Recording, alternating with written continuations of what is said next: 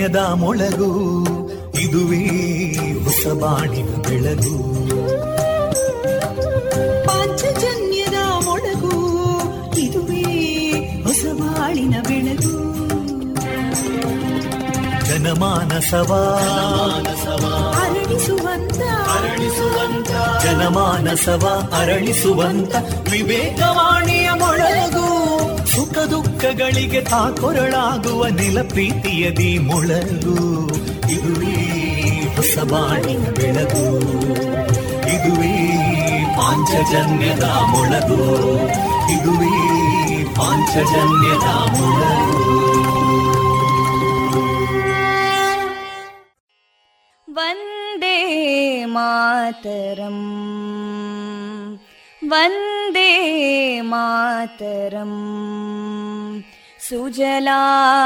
सुफलां मलयज शीतलां सस्यश्यामलां मातरं वन्दे मातरम् शुभ्रज्योत्स्ना पुलकितयामिनीं पुल्लकुसुमिता ध्रुमदळशोभिनीं सुहासिनीं सुमधुरभाषिणीं सुखदां वरदां मातरम् वन्दे मातरम् कोटि कोटि कण्ठा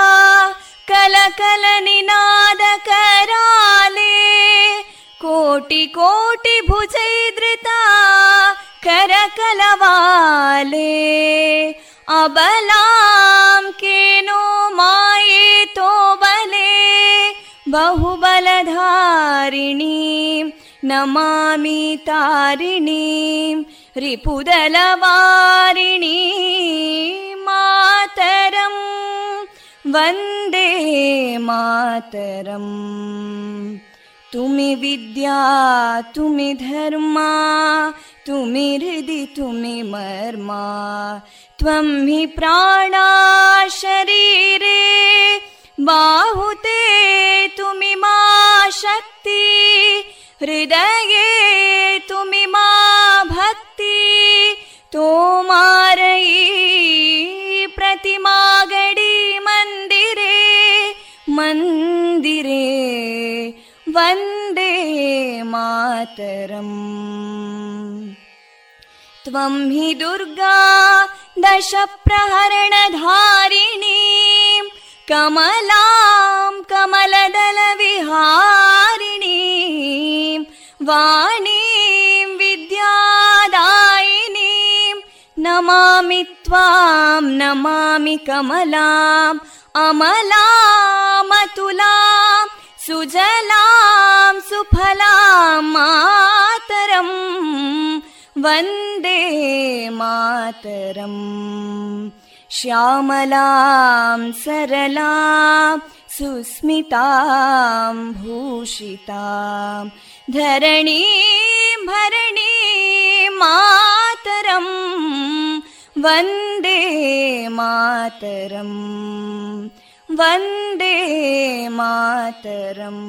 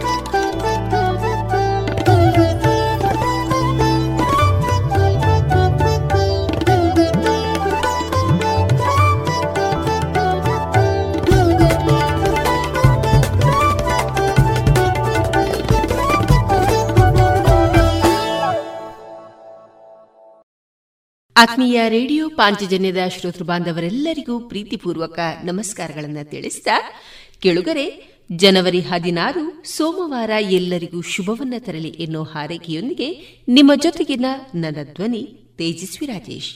ಕೆಳುಗರೆ, ಈ ದಿನ ನಮ್ಮ ನಿಲಯದಿಂದ ಪ್ರಸಾರಗೊಳ್ಳಲಿರುವಂತಹ ಕಾರ್ಯಕ್ರಮದ ವಿವರಗಳು ಇಂತಿದೆ. ಮೊದಲಿಗೆ ಶ್ರೀದೇವರ ಭಕ್ತಿಯ ಸ್ತುತಿ.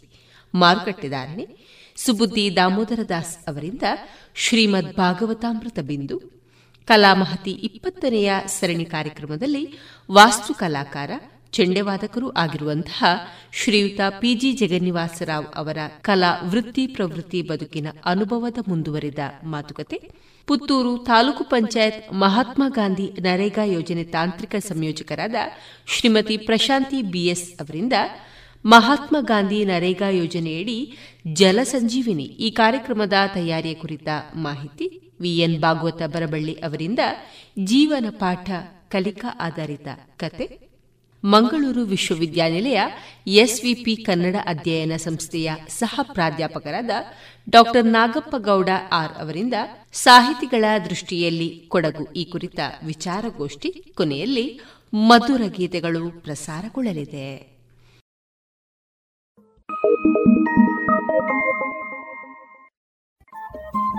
ರೇಡಿಯೋ ಪಾಂಚಜನ್ಯ ತೊಂಬತ್ತು ಬಿಂದು ಎಂಟು ಎಫ್ಎಂ ಸಮುದಾಯ ಬಾನುಲಿ ಕೇಂದ್ರ ಪುತ್ತೂರು. ಇದು ಜೀವ ಜೀವದ ಸ್ವರ ಸಂಚಾರ.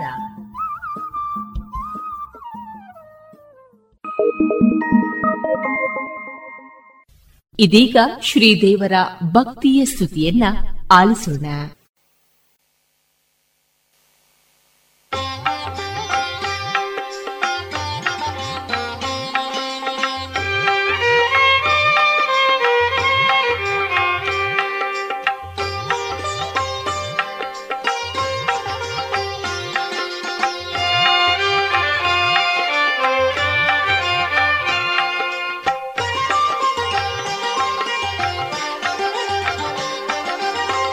ತನ್ನಿರಿ ಎಲ್ಲರೂ ಹೂವ ತನ್ನಿರಿ ಎಲ್ಲ ಹೂವ ತನ್ನಿರಿ. ಪಾದ ಪೂಜೆಯ ಮಾಡೋಣ ಗುರುಪಾದ ಪೂಜೆಯ ಮಾಡೋಣ. ಪಾದ ಪೂಜೆಯ ಮಾಡೋಣ ಗುರುಪಾದ ಪೂಜೆಯ ಮಾಡೋಣ. ಹೂವ ತನ್ನಿರಿ ಎಲ್ಲರೂ ಹೂವ ತನ್ನಿರಿ ಎಲ್ಲ ಹೂವ ತನ್ನಿರಿ.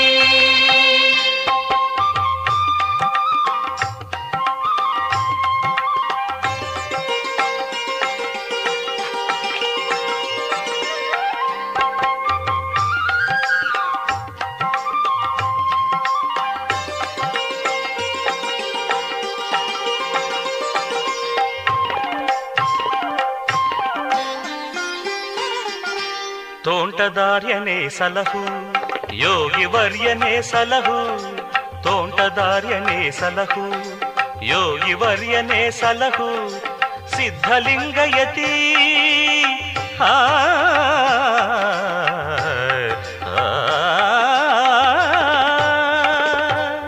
ಸಿದ್ಧಲಿಂಗಯತಿ ನೀನೇ ಎನಗೆ ಗತಿ ರಕ್ಷಿಸೆಂದು ಬೇಡಿಕೊಳ್ಳುತ್ತಾ ಪಾದ ಪೂಜೆಯ ಮಾಡೋಣ ಗುರುಪಾದ ಪೂಜೆಯ ಮಾಡೋಣ.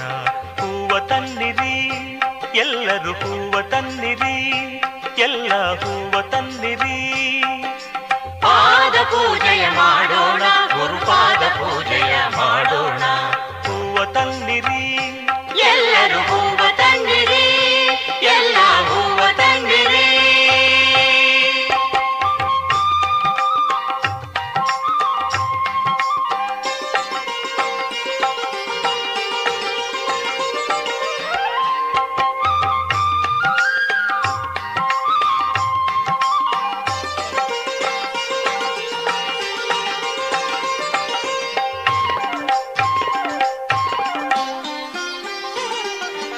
ಮನದ ಕಳವಳ ನೀಗು ಎನ್ನುತ್ತ ಮಲ್ಲಿಗೆ ಮಾಲೆ ಹಾಕೋಣ. ಮಲ್ಲಿಗೆ ಮಾಲೆ ಹಾಕೋಣ. ಶಾಂತಿ ನೆಮ್ಮದಿ ನೀಡು ಎನ್ನುತ್ತ ಶಾಮಂತಿಗೆ ಹೂ ಹಾಕೋಣ. ಶಾಮಂತಿಗೆ ಹೂ ಹಾಕೋಣ. ತುಂಬು ಭಕ್ತಿಯ ಹೃದಯದಿ. ಆ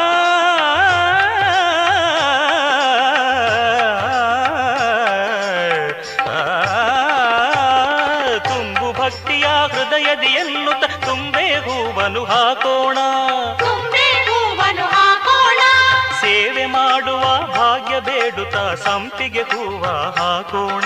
ಸಂಪಿಗೆ ಹೂವ ಹಾಕೋಣ. ಹೂವ ತನ್ನಿರಿ. ಎಲ್ಲರೂ ಹೂವ ತನ್ನಿರಿ. ಎಲ್ಲ ಹೂವ ತನ್ನಿರಿ. ಪಾದ ಪೂಜೆಯ ಮಾಡೋಣ. ಗುರುಪಾದ ಪೂಜೆಯ ಮಾಡೋಣ. ಪಾದ ಪೂಜೆಯ ಮಾಡೋಣ. ಗುರುಪಾದ ಪೂಜೆಯ ಮಾಡೋಣ. ಹೂವ ತನ್ನಿರಿ. ಎಲ್ಲರೂ ಹೂವ ತನ್ನಿರಿ.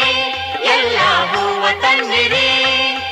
ಎಲ್ಲರೂ ಹೂವ ತನ್ನಿರಿ ಎಲ್ಲ ಹೂವ ತನ್ನಿರಿ ಎಲ್ಲರೂ ಹೂವ ತನ್ನಿರಿ.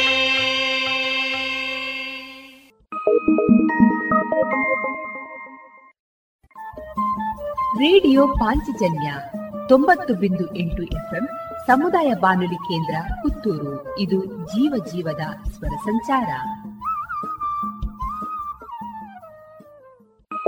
ಮಂಜುನಾಥೇಶ್ವರ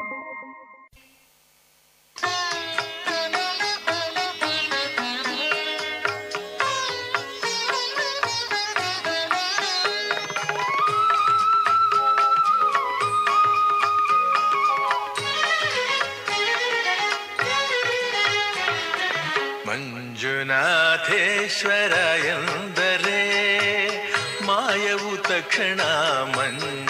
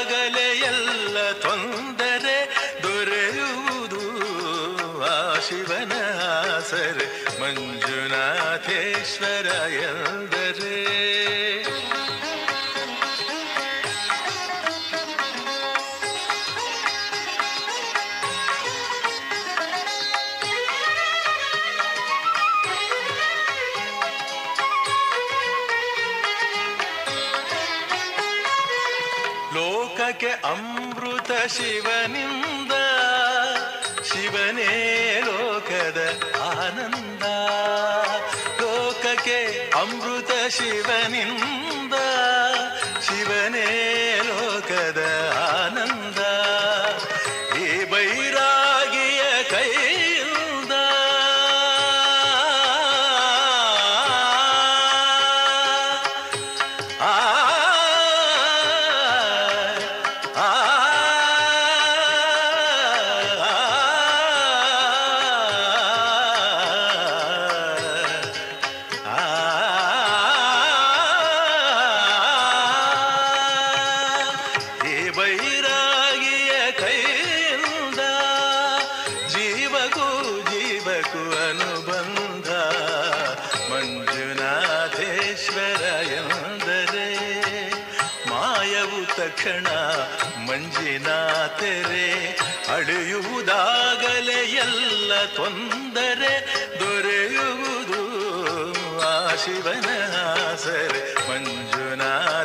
ಮಂಜುನಾಥೇಶ್ವರ ಎಂದರೆ?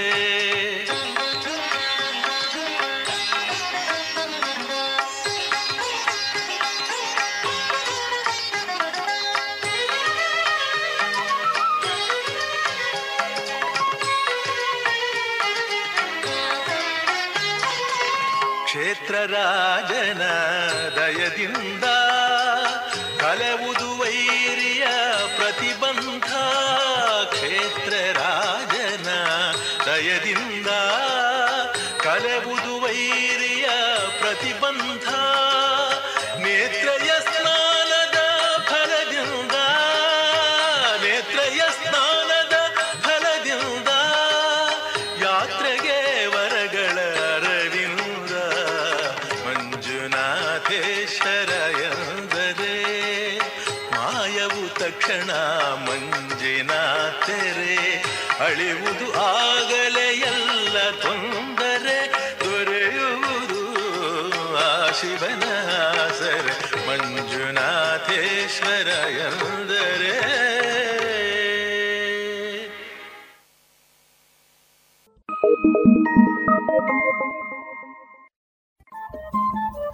ರೇಡಿಯೋ ಪಾಂಚಜನ್ಯ ತೊಂಬತ್ತು ಬಿಂದು ಎಂಟು ಎಫ್ಎಂ ಸಮುದಾಯ ಬಾನುಲಿ ಕೇಂದ್ರ ಪುತ್ತೂರು. ಇದು ಜೀವ ಜೀವದ ಸ್ವರ ಸಂಚಾರ.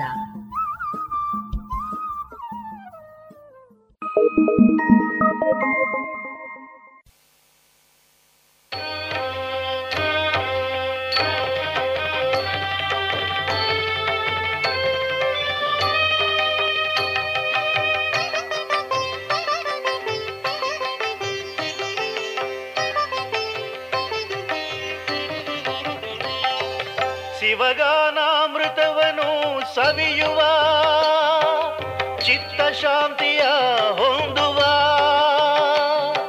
ಶಿವನಾಮ ಸ್ಮರಣೆಯ ಮಾಡುವ, ಚಿನ್ಮಯಾನಂದವ ಪಡೆಯುವ. ಶಿವ ಶಿವ ಶಿವ ಶಿವ ಶಿವ ಶಿವ ಮಹಾದೇವ.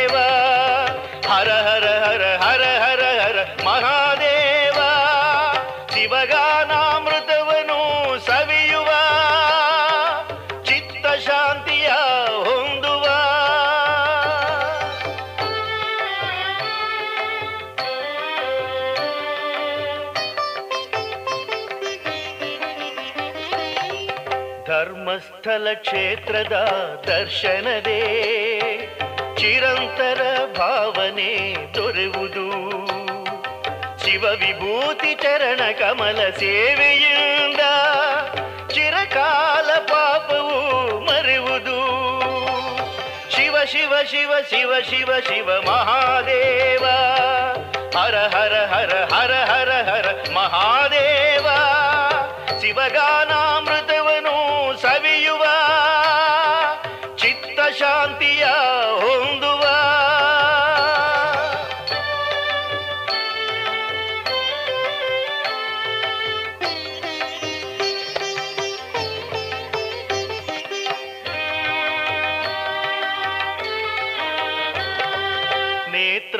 ನೇತ್ರಾವತಿ ತೀರ್ಥವ ಸೇವಿಸಲು ಭವರೋಗಗಳೆಲ್ಲ ಕಳೆವುದು. ಮಂಜುನಾಥ ಮಹಿಮೆಯ ಪಠಿಸಲು, ನವರಾಗವು ಎದೆಯಲಿ ಮಿಡಿಯುವುದು ಶಿವ ಶಿವ ಶಿವ ಶಿವ ಶಿವ ಶಿವ ಮಹಾದೇವ, ಹರ ಹರ ಹರ ಹರ ಹರ ಹರ, ಮಹಾದೇವ.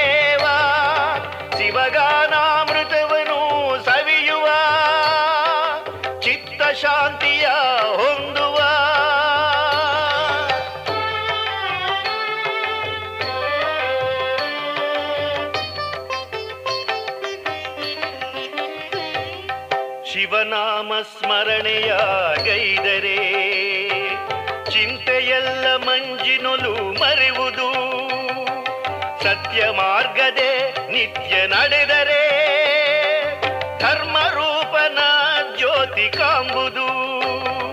ಶಿವ ಶಿವ ಶಿವ ಶಿವ ಶಿವ ಶಿವ ಮಹಾದೇವ. ಹರ ಹರ ಹರ ಹರ ಹರ ಹರ ಮಹಾದೇವ. ಶಿವಗಾನಾಮೃತವನು ಸವಿಯುವ, ಚಿತ್ತ ಶಾಂತಿಯ ಹೊಂದುವ. ಶಿವನಾಮ ಸ್ಮರಣೆಯ ಮಾಡುವ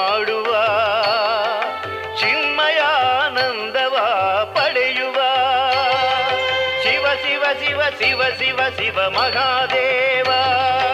ಹರ ಹರ ಹರ ಹರ ಹರ ಹರ ಮಹಾದೇವ. ಶಿವ ಶಿವ ಶಿವ ಶಿವ ಶಿವ ಶಿವ ಮಹಾದೇವ. ಹರ ಹರ ಹರ ಹರ ಹರ ಹರ ಮಹಾದೇವ.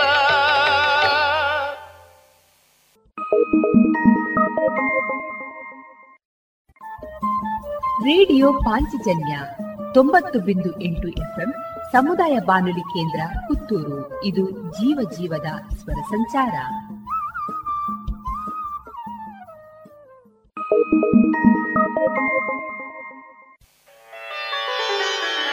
ಓಂ ಮಾದೇಶ್ವರಾಯ ನಮಃ.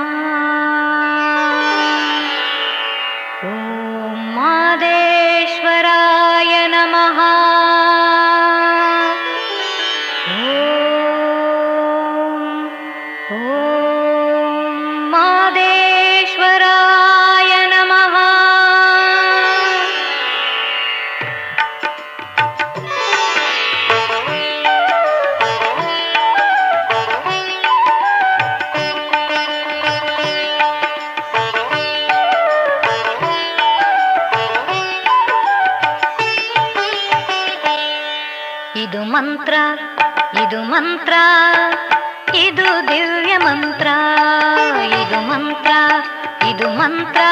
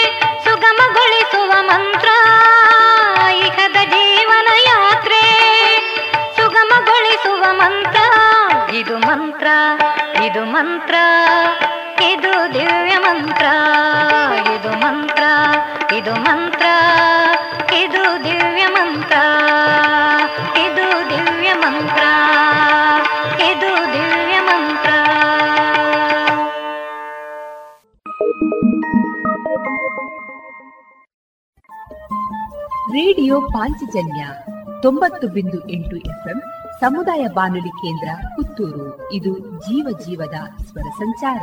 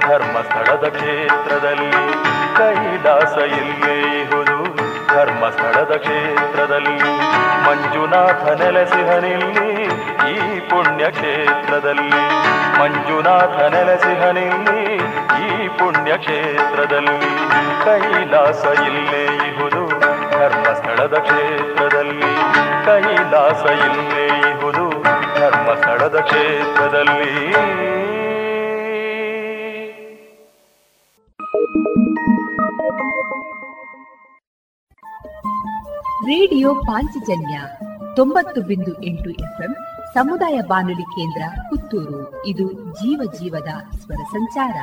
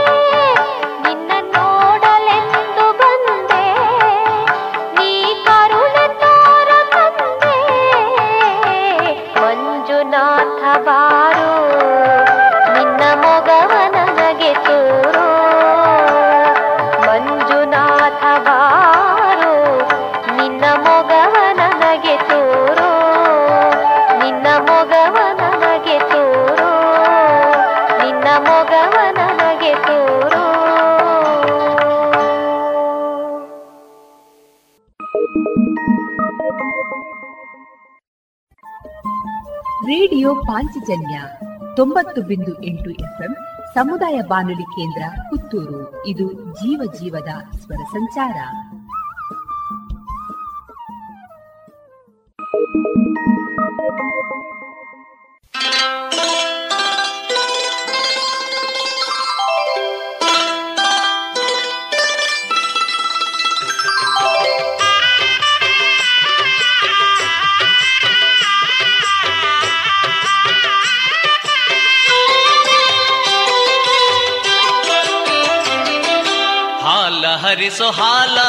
ಸಿದ್ಧಲಿಂಗ, ಅಮೃತತ್ವ ತುಂಬಿ ಉಕ್ಕುವಂತೆ ಸಿದ್ಧಲಿಂಗ. ಮಳೆಯ ಸುರಿಸು ಮಳೆಯ ಸುರಿಸು ಸಿದ್ಧಲಿಂಗ. ಹಳ್ಳ ಕೊಳ್ಳ ತುಂಬಿ ಹರಿಯುವಂತೆ ಸಿದ್ಧಲಿಂಗ. ಹಾಲ ಹರಿಸು ಹಾಲ ಹರಿಸು ಸಿದ್ಧಲಿಂಗ.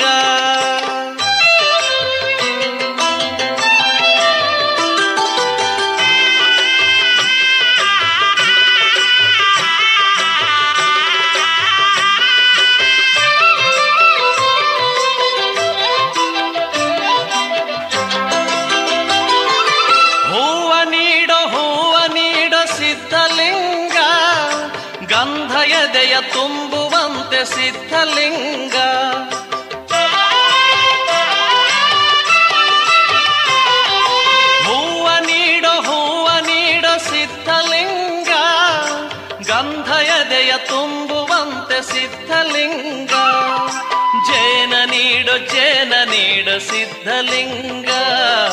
ಜೇನ ನೀಡೋ ಜೇನ ನೀಡೋ ಸಿದ್ಧಲಿಂಗ. ಸಕಲ ಸವಿಯ ಕಳಶದಂತೆ ಸಿದ್ಧಲಿಂಗ. ಹಾಲ ಹರಿಸೋ ಹಾಲ ಹರಿಸೋ ಸಿದ್ಧಲಿಂಗ. ಅಮೃತತ್ವ ತುಂಬಿ ಉಕ್ಕುವಂತೆ ಸಿದ್ಧಲಿಂಗ. ಹಾಲ ಹರಿಸೋ ಹಾಲ ಹರಿಸೋ ಸಿದ್ಧಲಿಂಗ.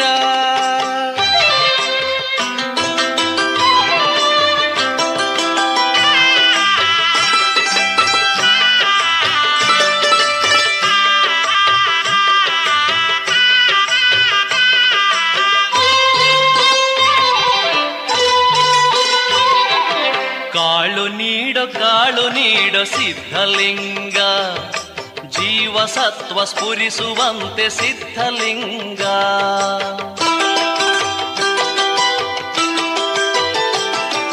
ಕಾಳು ನೀಡ ಕಾಳು ನೀಡ ಸಿದ್ಧಲಿಂಗ ಜೀವಸತ್ವ ಸ್ಫುರಿಸುವಂತೆ ಸಿದ್ಧಲಿಂಗ. ಬಾಳು ನೀಡೋ ಬದುಕು ನೀಡೋ ಸಿದ್ಧಲಿಂಗ ಬಾಳು ನೀಡೋ ಬದುಕು ನೀಡೋ ಸಿದ್ಧಲಿಂಗ, ಹಂಚಿಕೊಂಡು ಉಣ್ಣುವಂತೆ ಸಿದ್ಧಲಿಂಗ. ಹಾಲ ಹರಿಸೋ ಹಾಲ ಹರಿಸೋ ಸಿದ್ಧಲಿಂಗ, ಅಮೃತತ್ವ ತುಂಬಿ ಉಕ್ಕುವಂತೆ ಸಿದ್ಧಲಿಂಗ. ಹಾಲ ಹರಿಸೋ ಹಾಲ ಹರಿಸೋ ಸಿದ್ಧಲಿಂಗ.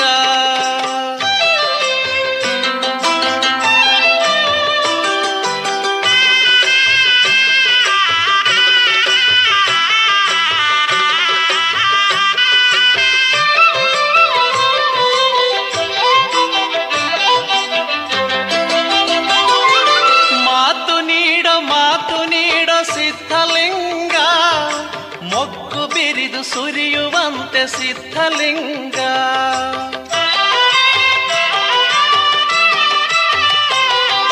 ಮಾತು ನೀಡೋ ಮಾತು ನೀಡೋ ಸಿದ್ಧಲಿಂಗ ಮೊಗ್ಗು ಬಿರಿದು ಸುರಿಯುವಂತೆ ಸಿದ್ಧಲಿಂಗ ಶಾಂತಿ ನೀಡೋ ಕಾಂತಿ ನೀಡೋ ಸಿದ್ಧಲಿಂಗ ಶಾಂತಿ ನೀಡೋ ಕಾಂತಿ ನೀಡೋ ಸಿದ್ಧಲಿಂಗ ಮನದ ಭ್ರಾಂತಿ ಅಳಿಯುವಂತೆ ಸಿದ್ಧಲಿಂಗ. ಹಾಲ ಹರಿಸೋ ಹಾಲ ಹರಿಸೋ ಸಿದ್ಧಲಿಂಗ.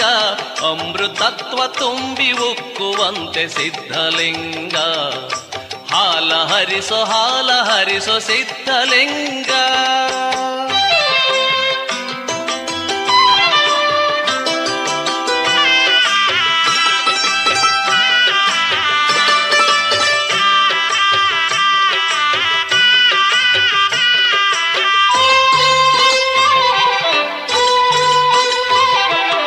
ಬಲವ ನೀಡೋ ಛಲವ ನೀಡೋ ಸಿದ್ಧಲಿಂಗ ಭವಬಂಧನ ಗೆಲ್ಲುವಂತೆ ಸಿದ್ಧಲಿಂಗ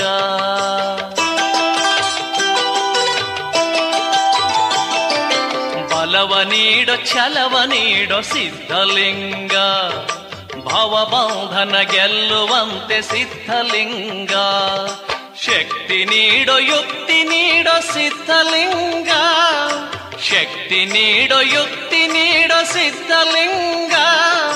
ಭಕ್ತಿ ಮುಕ್ತಿ ಪಡೆಯುವಂತೆ ಸಿದ್ಧಲಿಂಗ. ಹಾಲ ಹರಿಸೋ ಹಾಲ ಹರಿಸೋ ಸಿದ್ಧಲಿಂಗ. ಅಮೃತತ್ವ ತುಂಬಿ ಉಕ್ಕುವಂತೆ ಸಿದ್ಧಲಿಂಗ. ಮಳೆಯ ಸುರಿಸೋ ಮಳೆಯ ಸುರಿಸೋ ಸಿದ್ಧಲಿಂಗ. ಹಳ್ಳ ಕೊಳ್ಳ ತುಂಬಿ ಹರಿಯುವಂತೆ ಸಿದ್ಧಲಿಂಗ. ಹಾಲ ಹರಿಸೋ ಹಾಲ ಹರಿಸೋ ಸಿದ್ಧಲಿಂಗ.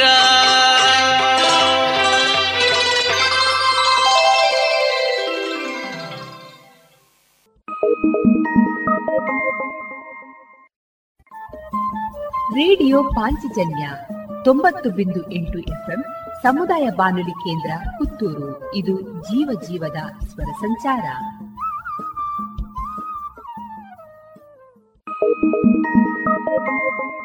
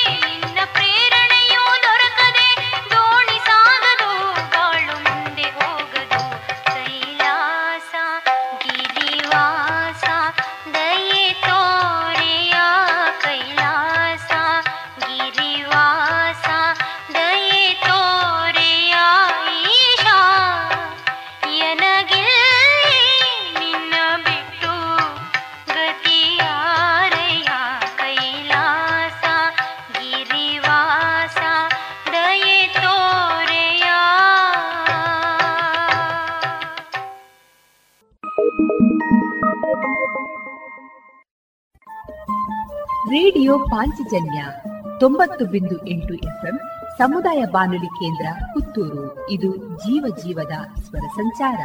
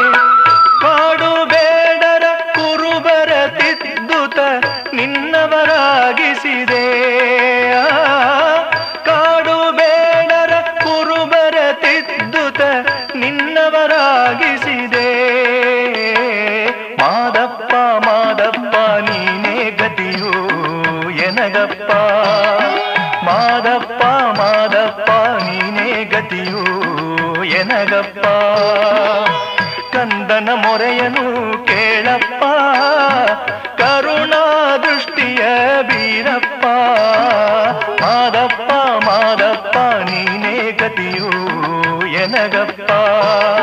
ಮಾದಪ್ಪ ಮಾದಪ್ಪ, ನೀನೇ ಗತಿಯು ಎನಗಪ್ಪ. ಇದುವರೆಗೆ ಸುಬುದ್ದಿ ದಾಮೋದರ ದಾಸ್ ಅವರಿಂದ ಶ್ರೀಮದ್ ಭಾಗವತಾಮೃತ ಬಿಂದುವನ್ನ ಕೇಳಿದಿರಿ.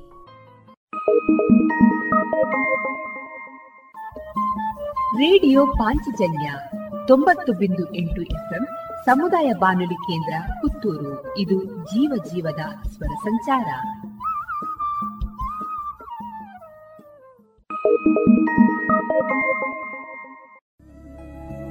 ಎಲ್ಲಾ ತರಹದ ಸೀರೆ, ಬ್ಲೌಸ್ ಗಳಿಗೆ ಹೊಂದುವಂತಹ ಹಾಗೂ lehenga, uniform, nighty suiting sports dress ಇವೆಲ್ಲ ಉಡುಪುಗಳಿಗೆ ಬೇಕಾಗುವಂತಹ ವಿವಿಧ ರೀತಿಯ ಆಧುನಿಕ ವಿನ್ಯಾಸದ ಒಳ ಉಡುಪುಗಳು ಕೈಗೆಟಕುವ ದರದಲ್ಲಿ ಎಲ್ಲಾ ಬ್ರ್ಯಾಂಡ್ಗಳಲ್ಲಿ ಲಭ್ಯ. ಅದೇ ಲಶ್ ಫ್ಯಾಷನ್ ಇನ್ಸೈಡ್ ಕೋರ್ಟ್ ರಸ್ತೆ ಪುತ್ತೂರಿನಲ್ಲಿ. ಇದೀಗ ನೂತನವಾಗಿ ಶೀಘ್ರದಲ್ಲೇ ಲೋಕಾರ್ಪಣೆಗೊಳ್ಳಲಿರುವ GL one mall main road ಪುತ್ತೂರಿನಲ್ಲಿ. ನಮ್ಮ ಎಲ್ಲಾ ಗ್ರಾಹಕರ ಸಹಕಾರದ ಮೇರೆಗೆ ಎರಡನೇ ಶಾಖೆ ಶುಭಾರಂಭಗೊಳ್ಳಲಿದೆ. ಇನ್ನೂ ಹೆಚ್ಚಿನ ವಿಶಿಷ್ಟ ಶೈಲಿಯೊಂದಿಗೆ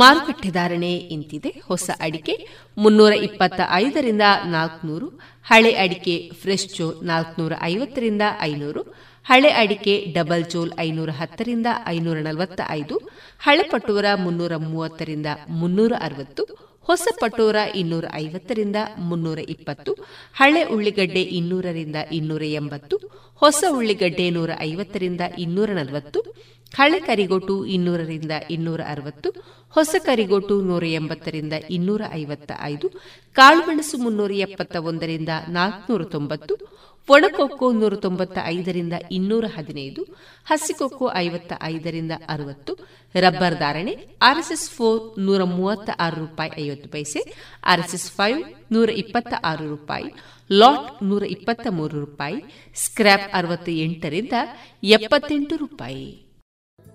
ಗೌರವಾನ್ವಿತ ನಾಗರಿಕರೇ, ಮೇಲಿಂದ ಮೇಲೆ ತಲೆನೋವು, ತಲೆ ತಿರುಗುವುದು, ಉಸಿರಾಟದ ಸಮಸ್ಯೆ, ದೃಷ್ಟಿಯ ಸಮಸ್ಯೆಗಳು, ಅನಿಯಮಿತ ಹೃದಯ ಬಡಿತ ಇದು ಅಧಿಕ ರಕ್ತದೊತ್ತಡದ ಲಕ್ಷಣಗಳಾಗಿವೆ. ಇದನ್ನು ನಿಯಂತ್ರಿಸಲು ಉಪ್ಪು, ಉಪ್ಪಿನಕಾಯಿ, ಕರಿದ ಪದಾರ್ಥಗಳನ್ನು ಸೇವಿಸಬೇಡಿ. ಧೂಮಪಾನ, ಮದ್ಯಪಾನ ಮತ್ತು ತಂಬಾಕು ಪದಾರ್ಥಗಳನ್ನು ಸೇವಿಸಬಾರದು. ದಿನನಿತ್ಯ ದೈಹಿಕ ಚಟುವಟಿಕೆ, ಯೋಗ ಮತ್ತು ವ್ಯಾಯಾಮವನ್ನು ತಪ್ಪದೇ ಮಾಡಿ. ನಿಮ್ಮ ಬಿಪಿಯನ್ನು ನಿಯಮಿತವಾಗಿ ಹತ್ತಿರದ ಆರೋಗ್ಯ ಕೇಂದ್ರದಲ್ಲಿ ಪರೀಕ್ಷಿಸಿ ಮತ್ತು ಸಲಹೆಗಳನ್ನು ಪಡೆದುಕೊಂಡು ಮುಂಜಾಗ್ರತೆ ವಹಿಸಿ ಇದು ಜಿಲ್ಲಾ ಎನ್ಸಿಡಿ ವಿಭಾಗ ಆರೋಗ್ಯ ಇಲಾಖೆ ದಕ್ಷಿಣ ಕನ್ನಡ ಜಿಲ್ಲೆ ಇವರ ಪ್ರಕಟಣೆ.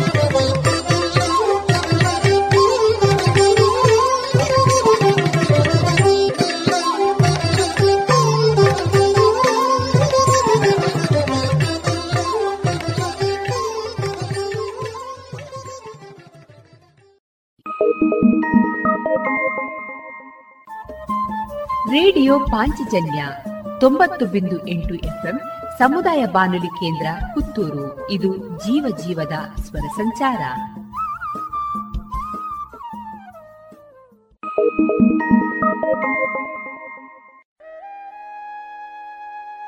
ರೇಡಿಯೋ ಪಾಂಚಜನ್ಯದ ಕೇಳುಗರಿಗೆಲ್ಲ ಸಾದರ ಪ್ರಣಾಮ.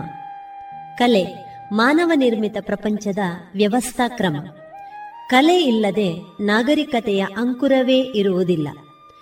ಕಲಾ ಸಂಕೇತಗಳ ಕ್ರಮಕ್ಕೆ ಅನುಸಾರವಾಗಿ ಯೋಚಿಸುವುದರ ಮೂಲಕ ಮತ್ತು ಅವುಗಳಿಗೆ ಪ್ರತಿಕ್ರಿಯಿಸಿ ಕೆಲಸ ಮಾಡುವುದರ ಮೂಲಕ ಪ್ರಕೃತಿಯ ಮೂಲಭೂತ ಶಕ್ತಿಗಳನ್ನು ನಾವು ಅರಿತುಕೊಂಡು ಬದುಕು ಕಟ್ಟಿಕೊಳ್ಳುತ್ತಾ ಸಾಗುತ್ತೇವೆ. ಈ ಮೂಲಕ ಬದುಕು ಕಟ್ಟಿಕೊಂಡವರು ಕಲೆಯೇ ತಮ್ಮ ಉಸಿರು ಅಂದುಕೊಂಡವರು. ತಮ್ಮ ಸುತ್ತಮುತ್ತಲಿನ ಏನೇ ವ್ಯತ್ಯಾಸಗಳೇ ಇರಲಿ ಇವರಲ್ಲಿ ಹೊಸತನದ ತುಡಿತವಿರುತ್ತದೆ. ಕಲಾ ದಾರಿಗೆ ಕೊಂಡೊಯ್ಯುವ ಸಂಕೇತಗಳು ಎಲ್ಲೆಡೆಯಲ್ಲಿಯೂ ಸಲ್ಲಬೇಕಾದ ಗೌರವವನ್ನು ಪಡೆಯುತ್ತದೆ. ಕಲಾ ಪ್ರಪಂಚವನ್ನು ತಮ್ಮದಾಗಿರಿಸಿದ ಕಲಾವಿದರ ಪರಿಚಯ, ತಮ್ಮ ಮುಂದಿಡುವ ಪ್ರಯತ್ನ, ಇದೀಗ ಕಲಾ ಮಹತಿ ಸರಣಿ ಕಾರ್ಯಕ್ರಮದ ರೂಪದಲ್ಲಿ ನಮ್ಮ ರೇಡಿಯೋ ಪಾಂಚಜನ್ಯದಲ್ಲಿ ಪ್ರಸಾರವಾಗಲಿದೆ. ಇದೀಗ ಕಲಾಮಹತಿ ಇಪ್ಪತ್ತನೆಯ ಸರಣಿ ಕಾರ್ಯಕ್ರಮದಲ್ಲಿ ವಾಸ್ತು ಕಲಾಕಾರ ಚೆಂಡೆವಾದಕರೂ ಆಗಿರುವ ಶ್ರೀಯುತ ಪಿಜಿ ಜಗನ್ನಿವಾಸ್ ರಾವ್ ಅವರ ಕಲಾ ವೃತ್ತಿ ಪ್ರವೃತ್ತಿ ಬದುಕಿನ ಮುಂದುವರಿದ ಅನುಭವದ ಮಾತುಕತೆಯನ್ನ ಕೇಳೋಣ. ಶ್ರೀಯುತರನ್ನ ಸಂದರ್ಶಿಸುವವರು ಆಶಾ ಬೆಳ್ಳಾರೆ. ನಾವು ಕನ್ನಡದ ಹಿರಿಯ ಕವಿಗಳ ಬಗ್ಗೆ ಅವರ ಅನುಭವವನ್ನು ಕೇಳ್ತಾ ಇರುವಾಗ ಅವರು ಹೇಳಲಿಕ್ಕಿದೆ ಅವರೆಲ್ಲ ಒಂದಷ್ಟು ಸಮಾನ ಮನಸ್ಕರು ಕೂತು ಒಂದಷ್ಟು ವಿಷಯಗಳನ್ನು ಚರ್ಚೆ ಮಾಡ್ತಾರೆ ಮಾತಾಡ್ತಾರೆ ಮತ್ತು ಅದರ ಬಗ್ಗೆ ಅವರ ಜ್ಞಾನವನ್ನು ಬೆಳೆಸ್ಕೊಳ್ತಾರೆ ಅರಿವನ್ನು ಅಂತ. ಹಾಗೆ ಇಂತಹ ಒಂದು ಸಾಮಾಜಿಕ ಕ್ಷೇತ್ರ ಮತ್ತು ರಾಜಕೀಯ ಮತ್ತು ಕಲಾಕ್ಷೇತ್ರ. ಇದರಲ್ಲೆಲ್ಲ ಕೆಲಸ ಮಾಡುವವರಿಗೂ ಒಂದು ಕಾರ್ಯಕ್ಷೇತ್ರ ಅಂತ ಇರ್ತದೆ. ಮನೆ ಒಂದು ಭಾಗ. ಅದರ ಜೊತೆ ಜೊತೆಗೆ ಸಮಾನ ಮನಸ್ಕರು ಕೂತು ಚರ್ಚೆ ಮಾಡುವಂಥ ಅಥವಾ ಯಾವುದೋ ಒಂದು ಕೆಲಸಗಳನ್ನು ಮಾಡಬೇಕಾದಂತಹ ಸಂದರ್ಭಗಳಲ್ಲಿ ಅವರು ಕೂತೊಂದು ಚರ್ಚೆ ಮಾಡುವ ಒಂದು ಕಾರ್ಯಕ್ಷೇತ್ರ ಇರ್ತದೆ ಅಥವಾ ಕೆಲಸ ಮಾಡುವ ಕಾರ್ಯಕ್ಷೇತ್ರ ಇರ್ತದೆ. ಹಾಗೆ ನಿಮ್ಮನ್ನು ಒಂದಷ್ಟು ಪತ್ರಿಕೆಯಲ್ಲಿ ನೋಡುವಾಗ ಒಂದು ಅಟಲ್ ಉದ್ಯಾನವನ ಅಂತ ಹೇಳುವ ಹೆಡ್ಲೈನಲ್ಲಿ ವಾರಕ್ಕೊಮ್ಮೆ ಅಲ್ಲಿ ಸ್ವಚ್ಛತೆಯ ಕಾರ್ಯ ಇತರ ಸಾಮಾಜಿಕ ಧಾರ್ಮಿಕ ಕೆಲಸಗಳಲ್ಲಿ ಆಗ್ತಾ ಇರೋದನ್ನು ನಾನು ಓದಿದ್ದೇನೆ ಗಮನಿಸಿದ್ದೇನೆ. ಇದೇನು? ಅಟಲ್ ಉದ್ಯಾನ. ಹೌದು.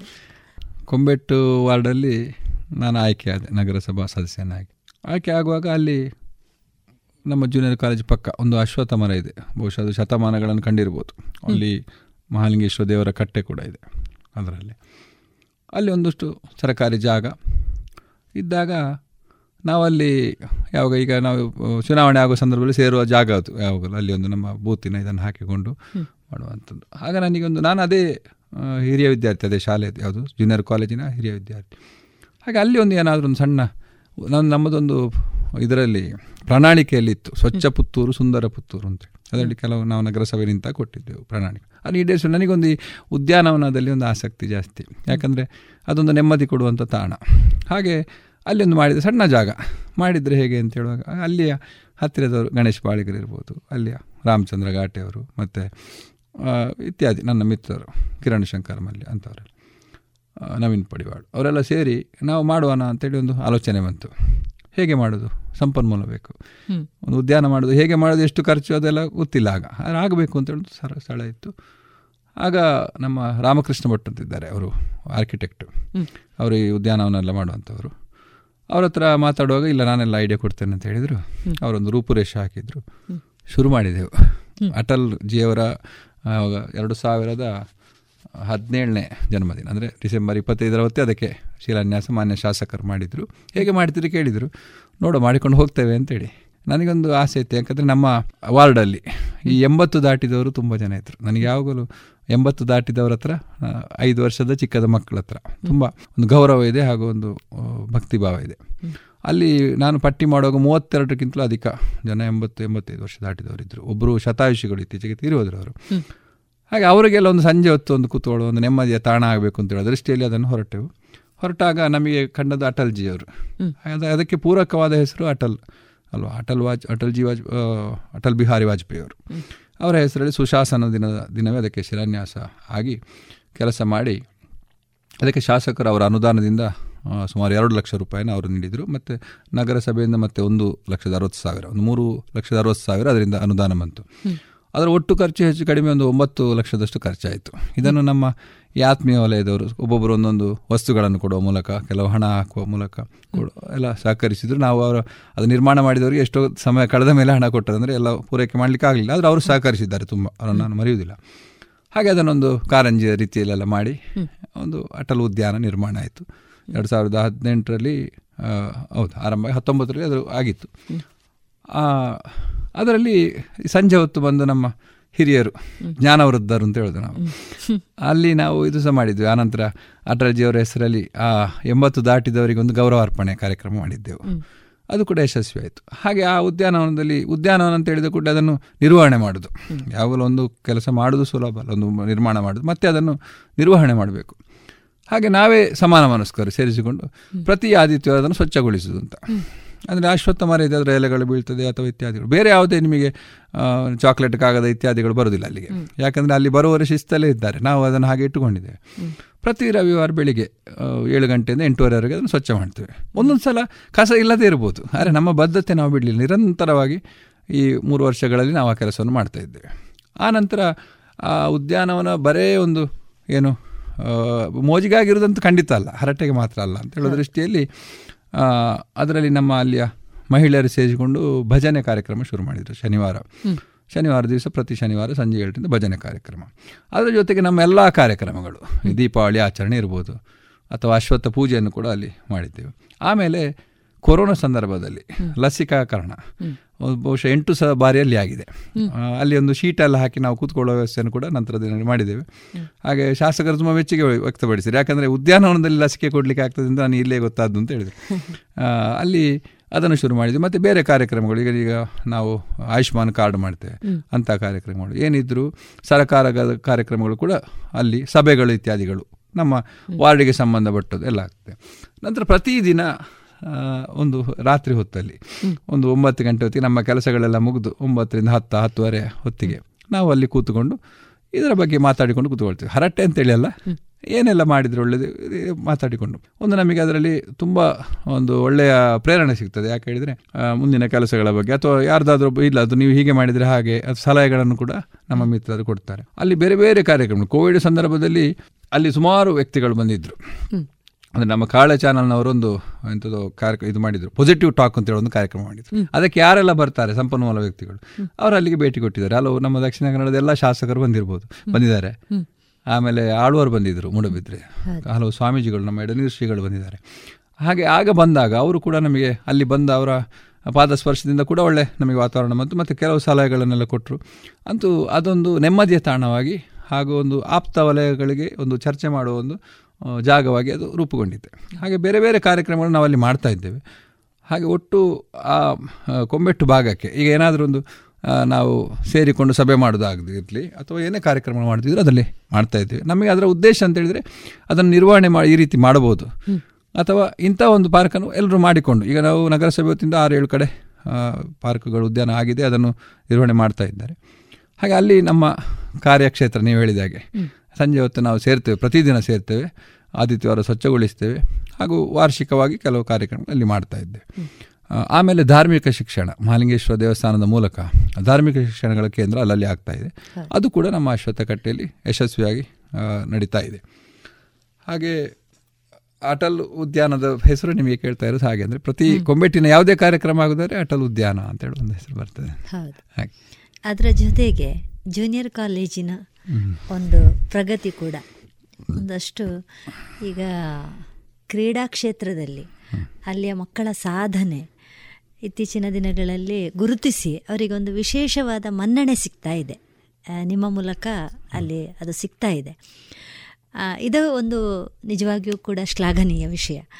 ಇದು ಯಾವ ರೀತಿಯ ಪ್ರತಿಕ್ರಿಯೆ ಕೊಡ್ತಾ ಇದೆ? ಹಾಂ ಸರ್ಕಾರಿ ಜೂನಿಯರ್ ಕಾಲೇಜ್ ನಾವು ಮೊದಲು ಬೋರ್ಡ್ ಸ್ಕೂಲ್ ಅಂತ ಹೇಳ್ತಾ ಇದ್ದೆವು. ಶತಮಾನ ಕಂಡಂತ ನೂರೈದು ವರ್ಷ ಪೂರೈಸಿದ ಶಾಲೆ ಶಾಲೆ. ನಾನು ಕಲಿತ ಹೌದು ನಾನು ಅಲ್ಲಿ ಹಿರಿಯ ವಿದ್ಯಾರ್ಥಿ ಐದು ವರ್ಷ ಅಲ್ಲಿಯ ಸ್ಟೂಡೆಂಟ್ ಆಗಿದ್ದೆ. ಯೋಗ ಯೋಗ ಅಂತೇಳಿ ನಾನು ಅಲ್ಲಿಯ ಈಗ ಕಾರ್ಯಾಧ್ಯಕ್ಷ ಆಗಿದ್ದೇನೆ. ಅಂದ್ರೆ ಅಲ್ಲಿಯ ಅಧ್ಯಕ್ಷರು ಮಾನ್ಯ ಶಾಸಕರು ನಾನು ಕಾರ್ಯಾಧ್ಯಕ್ಷ ಆಗಿದ್ದೇನೆ. ಅಲ್ಲಿ ಎರಡು ರೀತಿಯ ಕಾರ್ಯಕ್ರಮ. ಅಲ್ಲಿಯೂ ಕೂಡ ನನ್ನ ಜವಾಬ್ದಾರಿ ಇದೆ. ಯಾಕಂದ್ರೆ ನಾನು ನಗರಸಭಾ ಸದಸ್ಯ ಆದ ಕಾರಣ ಅಲ್ಲಿಯ ಕಾರ್ಯಾಧ್ಯಕ್ಷ. ಅಲ್ಲಿ ನನ್ನದೇ ಶಾಲೆ. ಹಾಗೆ ನಮ್ಮ ಹಿರಿಯ ವಿದ್ಯಾರ್ಥಿಗಳು ಈಗ ನಮ್ಮ ವಿವೇಕಾನಂದ ಹರೀಶ್ ಶಾಸ್ತ್ರಿ ಇರ್ಬೋದು ರವಿ ಪ್ರ ರವಿಪ್ರಸಾದ್ ಇರ್ಬೋದು ಇವರೆಲ್ಲ ಸೇರಿಕೊಂಡು ಅದನ್ನು ಅಭಿವೃದ್ಧಿ ಮಾಡುವ ಒಂದು ಹಿರಿಯ ವಿದ್ಯಾರ್ಥಿಗಳೆಲ್ಲ ಸೇರಿ ಸಂಪರ್ಕ ಮಾಡಿದವರು. ಹಾಗೆ ಒಂದು ಹದಿನಾರು ಲಕ್ಷ ವೆಚ್ಚದಲ್ಲಿ ಮೊದಲು ಅದನ್ನು ನವೀಕರಣ ಮಾಡಿದ್ದೇವೆ ನಾವು. ಅದನ್ನು ಹೇಗೆ ಇತ್ತು ಅದನ್ನು ಅಂದರೆ ಪಾರಂಪರಿಕ ಕಟ್ಟಡ. ವಿದ್ಯಾರ್ಥಿಗಳು ಹಿರಿಯ ವಿದ್ಯಾರ್ಥಿಗಳು ಹಿತೈಷಿಗಳೆಲ್ಲ ಸೇರಿ ಅದನ್ನು ಎರಡು ವರ್ಷ ಹಿಂದೆ ಹೇಗೆ ಇತ್ತು ಅದನ್ನು ಅದೇ ರೀತಿಯಾಗಿ ಆ ಪರಂಪರೆಯನ್ನು ಉಳಿಸಿಕೊಂಡು ನವೀಕರಣ ಮಾಡಿದೆವು. ನಂತರ ಹಲವು ಅಲ್ಲಿಗೆ ಅನುದಾನಗಳನ್ನು ನಮ್ಮ ಶಾಸಕರು ಹಾಗೂ ನಗರಸಭೆ ನಗರಸಭೆಯಿಂದಲೂ ಸಹಕಾರ ಸಿಕ್ಕಿದೆ. ಶಾಸಕರು ಸಹ ಕೊಟ್ಟಿದ್ದಾರೆ. ನಡೀತಾ ಬಂತು. ಆನಂತರ ನಿರಂತರ ಅಲ್ಲಿಯ ಸಂಪರ್ಕ ಇದ್ದ ಕಾರಣ ನಮ್ಮ ಸರ್ಕಾರಿ ಶಾಲೆ ಅಂತಡಿ ಅಲ್ಲ ಅದು ಒಳ್ಳೆ ಈಗ ಖಾಸಗಿ ಶಾಲೆಗಳಿಗೆ ಒಂದು ಸ್ಪರ್ಧೆ ಕೊಡುವ ರೀತಿಯಲ್ಲಿ. ಅಂದರೆ ಇನ್ಫ್ರಾಸ್ಟ್ರಕ್ಚರ್ ಏನಿದೆ ಅಲ್ಲಿ ಸೌಲಭ್ಯಗಳು. ಆ ರೀತಿ ಈಗ ನೋಡ್ಬೋದು ನೀವು. ಈಗ ಅಲ್ಲಿ ನಾವು ಮಕ್ಕಳು ಹಾಗೂ ಶಿಕ್ಷಕರು ಚಪ್ಪಲು ಕೂಡ ಹಾಕುದಿಲ್ಲ ಒಳಗಡೆ. ಅಂದರೆ ಟೈರ್ಸ್ ಎಲ್ಲ ಹಾಕಿ ಅಷ್ಟು ಸ್ವಚ್ಛತೆಯನ್ನು ಅಲ್ಲಿಯ ಪ್ರಾಂಶುಪಾಲರ ನೇತೃತ್ವದಲ್ಲಿ ಮಾಡ್ತಾ ಇದ್ದಾರೆ. ಎರಡು ಕಡೆಯಲ್ಲಿ ಹೈಸ್ಕೂಲಲ್ಲಿ ಕಾಲೇಜಿನ ಅಭಿವೃದ್ಧಿ ಇನ್ನೂ ಆಗಬೇಕಷ್ಟೇ ಆ ಭಾಗದ್ದು. ಆಮೇಲೆ ಅಲ್ಲಿ ಎಲ್ಲ ಚಟುವಟಿಕೆಗಳಲ್ಲಿ ನಾನೊಬ್ಬ ಕಾರ್ಯಾಧ್ಯಕ್ಷನಾಗಿ ಅಧ್ಯಕ್ಷರ ಶಾಸಕರ ಸಲಹೆ ಮೇರೆಗೆ ಅಥವಾ ಒಟ್ಟು ನಮ್ಮ ಎಸ್ ಡಿ ಎಂ ಸಿ ಸದಸ್ಯರು ಪೋಷಕರ ಸಲಹೆ ಮೇರೆಗೆ ಅನೇಕ ಕಾರ್ಯಕ್ರಮಗಳನ್ನು ಅಲ್ಲಿ ಮಾಡಿದ್ದೆವು. ಹಾಗೆ ಈಗ ಕ್ರೀಡೆ ನಡೆಯುವಾಗ ಕೂಡ ಹಾಗೆ. ಈಗ ಅದು ತಾಲೂಕು ಕ್ರೀಡಾಂಗಣ. ಮೊದಲು ಶಾಲೆದ್ದೇ ಆಗಿತ್ತು ಈಗ ತಾಲೂಕು ಕ್ರೀಡಾಂಗಣ. ಆಗುವಾಗ ಕೂಡ ಅವರಿಗೆ ಏನೆಲ್ಲ ಸೌಲಭ್ಯಗಳು ಬೇಕು ಅದನ್ನು ಕೂಡ ಪೂರೈಸುವಲ್ಲಿ ಪ್ರಯತ್ನ ಪಡ್ತಾ. ಮತ್ತು ರಿಸಲ್ಟಲ್ಲಿ ಕೂಡ ಹಾಗೆ. ಒಂದು ಸರ್ಕಾರಿ ಶಾಲೆಯವರು ಆರುನೂರ ಇಪ್ಪತ್ನಾಲ್ಕು ಆರುನೂರ ಇಪ್ಪತ್ತ್ಮೂರು ಗಳಿಸುವಲ್ಲಿ ಕೂಡ ಈಗ ಮುಂದುವರೆದಿದೆ. ಯಾಕಂದರೆ ಅಲ್ಲಿ ಒಟ್ಟು ಕಾಲೇಜು ಮತ್ತು ಹೈಸ್ಕೂಲು ಸೇರಿ ಎರಡು ಸಾವಿರಷ್ಟು ವಿದ್ಯಾರ್ಥಿಗಳಿದ್ದಾರೆ. ಅದೊಂದು ಹೆಮ್ಮೆಯ ಶಾಲೆ ನಮಗೆ. ಇನ್ನೂ ಕೂಡ ತುಂಬ ಅಭಿವೃದ್ಧಿ ಕೆಲಸಗಳು ಆಗಬೇಕಾಗಿದೆ ಆದರೆ ಜನರು ಸ್ವಲ್ಪ ಸರಕಾರ ನಮ್ಮ ಬರ್ಡೆ ಸ್ಕೂಲ್ನ ಹತ್ರ ನೋಡುವ ಪರಿಸ್ಥಿತಿ ಈಗ ಬಂದಿದೆ ಅಂತ ಹೇಳಿ ನನಗೆ ಸಂತೋಷ ತಂದಿದೆ. ಆಗ ಎಲ್ಲ ಕಾರ್ಯಕ್ರಮಗಳನ್ನು ಒಂದು ಏನು ಹೆಚ್ಚಾಗಿ ಏನು ಹೇಳ್ತೇವೆ ಸರ್ಕಾರಿ ಕಾರ್ಯಕ್ರಮ ಆಗ್ತಾ ಇರ್ತದೆ ಹೋಗ್ತಾ ಇರ್ತದೆ. ಕಾಟಾಚಾರ ಅಂತ ಎಣಿಸುವವರಿದ್ದಾರೆ. ಅದು ನಾವು ಹಾಗೆಲ್ಲ ಅದನ್ನು ಅದನ್ನು ನಿಜವಾಗಿ ಮುಟ್ಟುವ ರೀತಿಯಲ್ಲಿ ಅಲ್ಲಿಗೆ ಬೇಕಾದ ಸಂಪನ್ಮೂಲ ವ್ಯಕ್ತಿಗಳನ್ನು ಜೋಡಿಸಿಕೊಂಡು ಕೆಲಸವನ್ನು ಮಾಡ್ತಾ ಇದ್ದೆ ಮುಂದಿನ ದಿನದಲ್ಲಿ ಅದು ತಾಲೂಕು ಕ್ರೀಡಾಂಗಣ ಬೇರೆ ಕಡೆಗೆ ಶಿಫ್ಟ್ ಆಗಿ ಪುನಃ ನಮಗೆ ಸಿಗ್ತಾ ಇದೆ. ಸರ್ಕಾರಿ ಇದಕ್ಕೆ ಜೂನಿಯರ್ ಕಾಲೇಜಿಗೆ ಮತ್ತು ಕೆಲವು ಕೆಲಸಗಳು ನನ್ನ ಯಾವಾಗದವರೆಗೆ ನಮಗೆ ಇದಿರ್ತದೆ ಅಲ್ಲಿ ಅಧಿಕಾರ ಇರ್ತದೆ. ಖಂಡಿತ. ಅದರ ಮುಂದೆಯೂ ನಾವು ಅದನ್ನು ಯಾಕೆ ನಾನು ಹಿರಿಯ ವಿದ್ಯಾರ್ಥಿ ಆದ ಕಾರಣ. ಇನ್ನೀಗ ಕಾಲೇಜಿನ ವಿಭಾಗದ್ದು ಕೂಡ ನವೀಕರಣ ನಡೀಲಿಕ್ಕಿದೆ. ಹಾಗೆ ಅಲ್ಲಿಯ ಗುಣಮಟ್ಟ ಕೂಡ ಒಳ್ಳೆಯದಾಗಿದೆ ಯಾಕಂದರೆ ಮೊದಲು ನಾನು ಕಲಿತಾ ಇರುವಾಗ ಹೇಗೆಂದರೆ ಎಲ್ಲಿಯೂ ಸಲ್ಲದವರು ಅಂದರೆ ಯಾರಿಗೂ ಬೇಡದವರು ಅಂತಂದು ಅಲ್ಲಿ ಆಗ್ತದೆ. ಅಂದರೆ ಎಲ್ರಿಗೂ ಮುಕ್ತ ಅವಕಾಶ. ಜೂನಿಯರ್ ಕಾಲೇಜು ಸರ್ಕಾರಿ ಶಾಲೆ ಹೇಳಿದರೆ ಮಾರ್ಕಿನ ಲಿಮಿಟ್ ಇಲ್ಲ. ಎಲ್ಲರನ್ನು ತಂದು ತುಂಬಿಸ್ತಾ ಇದ್ರು ಆಗ. ಯಾವುದೇ ಇದಿರಲಿ ಮತ್ತೆ ಮುಂದುವರಿತಾ ಬಂದು ಬಂದು ಈಗ ನಿಮಗೆ ಸೀಟಿಗೋಸ್ಕರ ನಾವು ಪತ್ರ ಕೊಡು ಶಿಫಾರಸು ಪತ್ರ ಕೊಡುವಲ್ಲಿವರೆಗೆ ಮುಟ್ಟಿದೆ. ನೀವು ಕಾಲೇಜಿನ ಸೆಕ್ಷನಿಗೆ ಎಂ ಎಲ್ ಎ ಅವರು ತುಂಬ ಸಲ ಕೊಡ್ತಾರೆ ನಮ್ಮ ಹತ್ರ ತಗೊಳ್ತಾರೆ. ಹಲವರು ಬಂದು ನಮಗೊಂದು ಅಲ್ಲಿ ಸೀಟು ಸಿಗ್ಬೋದಾ ಅಂತ ಹೇಳೋದ್ರ ಅಷ್ಟು ಒಳ್ಳೆಯ ರೀತಿಯಲ್ಲಿ ಶೈಕ್ಷಣಿಕವಾಗಿ. ಅದರಲ್ಲಿ ಪಾತ್ರ ಎಲ್ಲರದಿದೆ. ಎಸ್ ಡಿ ಎಂ ಸಿದಿದೆ ನಮ್ಮ ಶಿಕ್ಷಕರದಿದೆ ಪೋಷಕರು ನಂಬಿಕೆ ಇಟ್ಟು ಅಲ್ಲಿ ಕಳಿಸ್ತಾರೆ. ಅದು ಕೂಡ ಇದೆ. ವಿದ್ಯಾರ್ಥಿಗಳು ಒಳ್ಳೆ ರೀತಿಯಲ್ಲಿ ಯಾವುದೇ ಇಶ್ಯೂಗಳಾದಾಗ ನಾವು ಅದಕ್ಕೆ ಎದೆಯೊಡ್ಡಿ ನಿಂತು ಅದನ್ನು ಪರಿಹರಿಸಿದ್ದೇವೆ. ಹಾಗೆ ಒಂದೇ ರೀತಿಯಲ್ಲಿ ಶಾಲೆ ಹೇಗಿರಬೇಕು ಅದನ್ನು ಮಾಡ್ತಾ ಇದ್ದೇವೆ. ಇನ್ನೂ ಸಹ ಒಳ್ಳೆ ರೀತಿಯಲ್ಲಿ ಮಾಡಬೇಕು ಅಂತೇಳಿ ಆಲೋಚನೆ ಇದೆ. ಯಾಕಂದರೆ ನನ್ನ ವಾರ್ಡಲ್ಲೇ ಅದು ಇದೆ. ಮತ್ತು ನಾನಲ್ಲಿ ಹಿರಿಯ ವಿದ್ಯಾರ್ಥಿ ಆದ ಕಾರಣ. ನಿಮ್ಮ ಆಲೋಚನೆಗಳು ಆದಷ್ಟು ಬೇಗ ಕಾರ್ಯರೂಪ ಪಡೀಲಿ. ಒಂದು ಹುದ್ದೆ ಒಂದಷ್ಟು ಕೆಲಸ ಮಾಡಲಿಕ್ಕೆ ಒಂದು ದಾರಿ. ಇನ್ನೊಂದು ಏನಂತ ಹೇಳಿದರೆ ನಮ್ಮಂತಹ ಸಮಾನ ಮನಸ್ಕರು ಸುಮನಸ್ಕರು ಈಗಾಗಲೇ ಹೇಳಿದ ಹಾಗೆ ಸೇರಿಕೊಂಡು ಒಂದಷ್ಟು ಸಾಮಾಜಿಕ ಕೆಲಸಗಳನ್ನು ಮಾಡುವುದು ಒಂದು ಭಾಗ. ಹೀಗೆ ನಿಮ್ಮ ಆಪ್ತ ವಲಯದಲ್ಲಿ ನೀವು ಒಂದಷ್ಟು ಜನ ಸೇರಿಕೊಂಡು ಸಾಮಾಜಿಕವಾದ ಒಂದಷ್ಟು ಕೆಲಸಗಳನ್ನು ಮಾಡ್ತಾ ಇದ್ದೀರಿ. ಅದು ಯಾವುದೆಲ್ಲ? ಸಾಮಾನ್ಯವಾಗಿ ಅಂದರೆ ಜನಗಳ ಸಂಕಷ್ಟಕ್ಕೆ ನಾವು ಸ್ಪಂದನೆ ನೀಡುವಂಥದ್ದು. ಅದು ಬೇರೆ ಬೇರೆ ರೀತಿಯಲ್ಲಿ ಇರ್ತದೆ. ಅದು ತಾತ್ಕಾಲಿಕವಾಗಿರ್ತದೆ ಕೆಲವು ಶಾಶ್ವತವಾಗಿ ಮಾಡಬೇಕಾದಂಥದ್ದು ಈಗ ಕೆಲವು ಏನು ಮನೆ ಬಿದ್ದು ರಿಪೇರಿ ಅಂದರೆ ರಿಪೇರಿ ಮಾಡಲಿಕ್ಕೆ ಅವರಿಗೆ ಅಶಕ್ತರು ಅಥವಾ ಹೊಸ ಮನೆಗಳು ನಿರ್ಮಾಣ ಆಗಬೇಕು ಅವರಿಗೆ ಆರ್ಥಿಕವಾಗಿ ಸಂಕಷ್ಟ ಇರ್ತದೆ ಬೇರೆ ಬೇರೆ ಸಮಸ್ಯೆ ಇರ್ತದೆ. ಅದಕ್ಕೆ ನಮ್ಮ ಸಂಘ ಪರಿವಾರದ ಕೆಲವು ಸಂಘಟನೆಗಳೆಲ್ಲ ಸೇರಿಕೊಂಡು ಮನೆಗಳ ನಿರ್ಮಾಣ ಮಾಡ್ತಾರೆ. ಬೇರೆ ಬೇರೆ ಅದು ಬೇರೆ ಅದನ್ನೆಲ್ಲ ಉಲ್ಲೇಖಿಸ್ಲಿಕ್ಕೆ ಹೋಗುದಿಲ್ಲ ನಾನು ಅಲ್ಲಿ ನನ್ನ ಪಾತ್ರ ಏನು ಅಂತೇಳಿ ಈಗ ಒಂದು ಮನೆ ಕಟ್ಟಬೇಕಾದ್ರೆ ಏನಾಗಬೇಕು? ಮೊದಲು ಪ್ಲ್ಯಾನ್ ಆಗಬೇಕು ಅಲ್ಲಿ ಮಾರಿ ಅದೊಂದು ಜವಾಬ್ದಾರಿ ಇದೆ. ಅದನ್ನು ನಾನು ನನ್ನ ರೀತಿಯಲ್ಲಿ ನನ್ನ ವತಿಯಿಂದ ಯಾವುದೇ ಫಲಾಪೇಕ್ಷೆ ಇಲ್ಲದೆ ಮಾಡ್ತಾ ಬಂದಿದ್ದೇನೆ. ಒಂದು ಐದಾರು ಮನೆಗಳಿಗೆ ಆಗ್ತಾ ಇದೆ ಆಗಿದೆ. ಅಲ್ಲಿ ಅವರಿಗೆ ನಿರ್ದೇಶನವನ್ನು ವಾಸ್ತು ನಿರ್ದೇಶನ ಇರ್ಬೋದು ಅಥವಾ ಇಂಜಿನಿಯರಿಂಗ್ ಪ್ಲ್ಯಾನ್ ಇರ್ಬೋದು ಅದನ್ನು ಮಾಡ್ತಾ. ಆಮೇಲೆ ಅಲ್ಲಿ ನಾವು ಇದರ ಮೂಲಕ ಕೂಡ ಶ್ರಮದಾನಗಳ ಮೂಲಕ ಕೂಡ ಅಥವಾ ಸಂಪನ್ಮೂಲ ಕ್ರೋಢೀಕರಣದಲ್ಲಿ ಕೂಡ ಯಾರೆಲ್ಲ ಇದರ ಸೇರಿಸಿಕೊಂಡು ಮನೆಗಳ ನಿರ್ಮಾಣ ಇರ್ಬೋದು. ಮತ್ತು ದೇವಸ್ಥಾನಗಳಲ್ಲಿ. ಈಗ ದೇವಸ್ಥಾನ ನಮ್ಮ ಪುತ್ತೂರು ದೇವಸ್ಥಾನದಲ್ಲಿ ನಿತ್ಯ ಕರಸೇವಕರ ಒಂದು ತಂಡ ಇದೆ. ಅದು ಸೇರಿಕೊಂಡು ಎಲ್ಲಿ ದೇವಸ್ಥಾನ ಆಗೋದಾದರೂ ಕೂಡ ಅಲ್ಲಿ ಹೋಗಿ ನಿರ್ಮಾಣದಲ್ಲಿ ಸಹಕಾರ ನೀಡುವಂಥ ಕರಸೇವೆ ಮಾಡುವಂಥದ್ದು. ಜೊತೆಗೆ ಸಮಾಜದಗಳಲ್ಲಿ ಕೂಡ ಸಮಾಜದಲ್ಲಿ ಕೂಡ ಅದರಲ್ಲಿ ಪಾಲ್ಗೊಳ್ಳುವಿಕೆ ತೊಡಗಿಸಿಕೊಂಡಿದ್ದೇನೆ ಅದರಲ್ಲಿ. ಅದೊಂದು ಒಳ್ಳೆಯ ಅನುಭವವನ್ನು ಕೊಟ್ಟಿದೆ. ಬಾಲ್ಯದಿಂದ ಒಂದು ಬೆಳೆದು ಬಂದಂತಹ ಹವ್ಯಾಸಗಳು. ಅನಂತರ ನಾವು ಬೆಳೀತಾ ಹೋದಾಗೆ ಒಂದಷ್ಟು ಹವ್ಯಾಸಗಳನ್ನು ರೂಢಿಸ್ಕೊಳ್ತೇವೆ. ಇದು ನಮ್ಮನ್ನು ಗಟ್ಟಿ ಮಾಡ್ತಾ ಹೋಗ್ತದೆ. ನಮ್ಮ ಕಾರ್ಯಕ್ಷೇತ್ರವನ್ನು ಕೂಡ ವಿಸ್ತಾರ ಮಾಡ್ತಾ ನಮಗೂ ಒಂದಷ್ಟು ಅವಕಾಶಗಳನ್ನು ತೆರಲಿಕ್ಕೆ ಅಥವಾ ಅದಕ್ಕೆ ನಾವು ತೊಡಗಿಕೊಳ್ಳಿಕ್ಕೆ ನಮಗೆ ಅವಕಾಶ ನೀಡ್ತಾ ಹೋಗ್ತದೆ. ಈ ರೀತಿ ನೀವು ರೂಢಿಸಿಕೊಂಡ ಹವ್ಯಾಸಗಳು ಯಾವುದು? ಹವ್ಯಾಸಗಳು ಹಲವಿದೆ. ಈಗ ನೀವು ಆಗ ಹೇಳಿದಾಗೆ ಯಕ್ಷಗಾನ ಕ್ಷೇತ್ರ ಒಂದಿರ್ಬೋದು. ಮತ್ತು ಈ ವಾದನ ಕ್ಷೇತ್ರ ಹೇಳಿ ನನಗೆ ತುಂಬ ಆಸಕ್ತಿ. ಅದು ನಾನು ತಬಲಾ ಕಲ್ಲಿಗೆ ಹೊರಟೆ ಅದರಲ್ಲಿ ಒಂದು ಜೂನಿಯರ್ ಪಾಸ್ ಆಗಿದ್ದೀನಿ ಸ್ವಲ್ಪ ಸ್ವಲ್ಪ ಹಾರ್ಮೋನಿಯಂ ನುಡಿಸ್ತೇನೆ. ಭಜನೆ ಇತ್ಯಾದಿಗಳಲ್ಲಿ ಪಾಲ್ಗೊಳ್ಳೋದು ಆಮೇಲೆ ದೇವಾಲಯದಲ್ಲಿ ನುಡಿಸುವ ತಾಂತ್ರಿಕ ವಾದನ. ಅದನ್ನು ಎಲ್ಲವನ್ನು ನಾನು ನುಡಿಸಬಲ್ಲೆ ಅದು ನನಗೆ ಆಸಕ್ತಿಯ ಕ್ಷೇತ್ರ ಹೌದು ಇಲ್ಲಿ ಅವಕಾಶವೂ ಇದೆ. ಮಹಾಲಿಂಗೇಶ್ವರ ದೇವಸ್ಥಾನದಲ್ಲಿ. ಅದೊಂದು ಆಸಕ್ತಿಗಳು. ಮತ್ತು ಈ ದೇವಸ್ಥಾನಗಳಲ್ಲಿ ಶಾಸ್ತ್ರೀಯವಾಗಿ ಹೂಹಾರವನ್ನು ತಯಾರು ಮಾಡ್ತಾರೆ. ಅದಕ್ಕೆ ಅಂತ ಒಂದು ಇರ್ತಾರೆ ವ್ಯಕ್ತಿಗಳು ಇರ್ತಾರೆ ಮಾಡ್ತಾರೆ. ಅದರ ಬಗ್ಗೆ ನನಗೆ ಭಾರಿ ಕುತೂಹಲ ಸಣ್ಣದಿರುವಾಗಲೇ. ಅದು ದರ್ಬೆ ಹುಲ್ಲಿನಲ್ಲಿ ಅದನ್ನು ಕಟ್ಟಿ ತುಳಸಿ ಕೇಪಳ ಹಿಂಗಾರ ಇತ್ಯಾದಿಗಳಲ್ಲಿ. ಅದರಲ್ಲಿ ಹಲವಾರು ವಿಧ ಇದೆ. ಕೇರಳದಲ್ಲಿ ತುಂಬ ಜನದರಲ್ಲಿ ಎಕ್ಸ್ಪರ್ಟ್ಗಳಿದ್ದಾರೆ. ಹಾಗೆ ಅದನ್ನು ಕಲಿಬೇಕು ಅಂತ ಮೊದಲಿಂದ ಆಸಕ್ತಿ ಅದನ್ನು ಅದಕ್ಕೆ ಕಲ್ತದ್ದು ಅಲ್ಲೇ ನಾನು ದೇವಸ್ಥಾನದಲ್ಲಿ ಅದಕ್ಕೆ ತುಂಬ ಅನುಭವಿಗಳ ಹತ್ರ. ಅದು ನನಗೊಂದು ರೀತಿಯ ಹವ್ಯಾಸ. ಅದನ್ನು ಈಗಲೂ ನಾನು ಮಾಡ್ತಾ ಇದ್ದೇನೆ. ಎಲ್ಲಿಯಾದರೂ ಒಂದು ಕಡೆ ಹಿಂಗಾರ ಸಿಕ್ಕಿತ್ತು ಅಂತಾದರೆ ಎಲ್ಲಿಂದ ಅದು ತುಳಸಿ ಕೇಪಳವನ್ನು ತಂದು ಅದನ್ನು ಕಟ್ಟಿ ಈಗಾದರೆ ಅನು ಅದಕ್ಕೆಲ್ಲ ಅನು ಇದು ಇದಿದೆ ಅವಕಾಶ. ಅದೊಂದು ಫೋಟೋ ತೆಗೆಯೋದು ಇಟ್ಟುಕೊಳ್ಳೋದು ಇಷ್ಟ. ಅದನ್ನು ಒಬ್ಬರು ನನ್ನ ಆಪ್ತವಲಯದವರು ಒಂದು ತೆಲುಗು ಏನೋ ಚಾನಲಲ್ಲಿ ಕೂಡ ಅದನ್ನು ಹಾಕಿದ್ರು. ಇವರು ಗಾರ್ಲೆಂಡ್ ತಯಾರು ಮಾಡ್ತಾರೆ ಅಂತ. ಅದು ವಿಶೇಷವಾದ ವಿನ್ಯಾಸ. ಅದರಲ್ಲಿ ಅಂದರೆ ದೇವಸ್ಥಾನದಲ್ಲಿ ಮಾಡುವಾಗ ಅದು ದರ್ಬೆ ಹುಲ್ಲಲ್ಲೇ ಕಟ್ಟಬೇಕು ಅಂತ ನಿಯಮ ಇದೆ.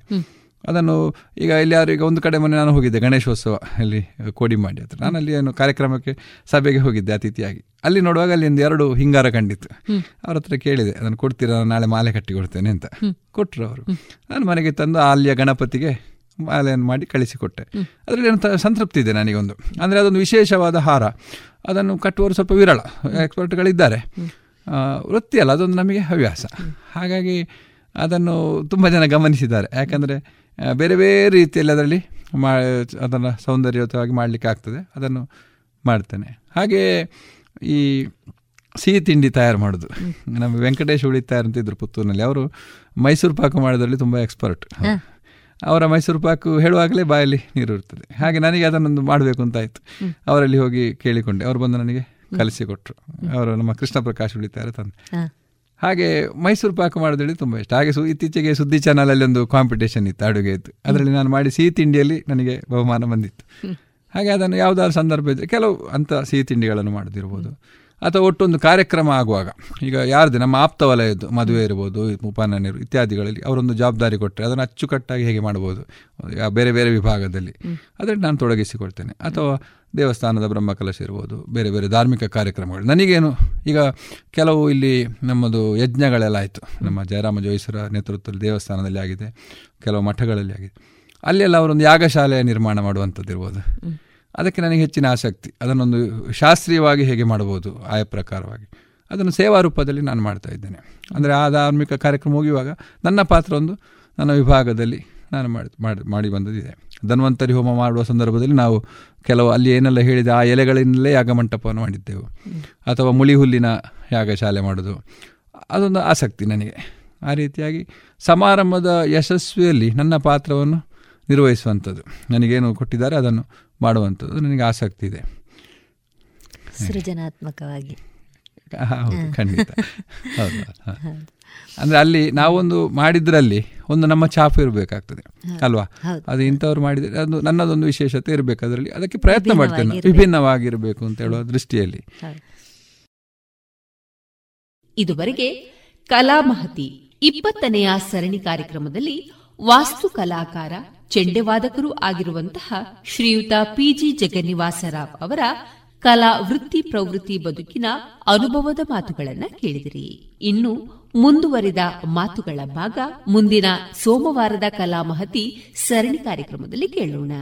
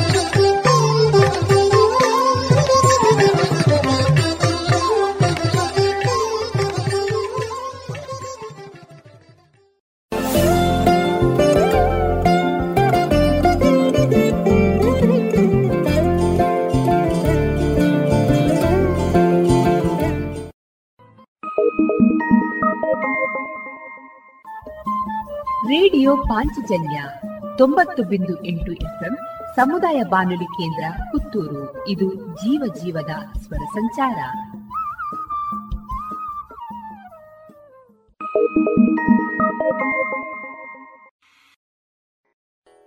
ಪ್ರಸಿದ್ಧ ಕಂಪನಿಗಳ ಇಂಡಸ್ಟ್ರಿಯಲ್, ಕಮರ್ಷಿಯಲ್ ಮತ್ತು ಡೊಮೆಸ್ಟಿಕ್ ಪಾಪ್ ಸೆಟ್ಗಳು, ಕೇಬಲ್ಗಳು, ಫ್ಯಾನ್ಗಳು ಮತ್ತು ಎಲ್ಲ ತರಹದ ವಿದ್ಯುತ್ ಉಪಕರಣಗಳು ಒಂದೇ ಸೂರಿನಡಿ ಲಭ್ಯ.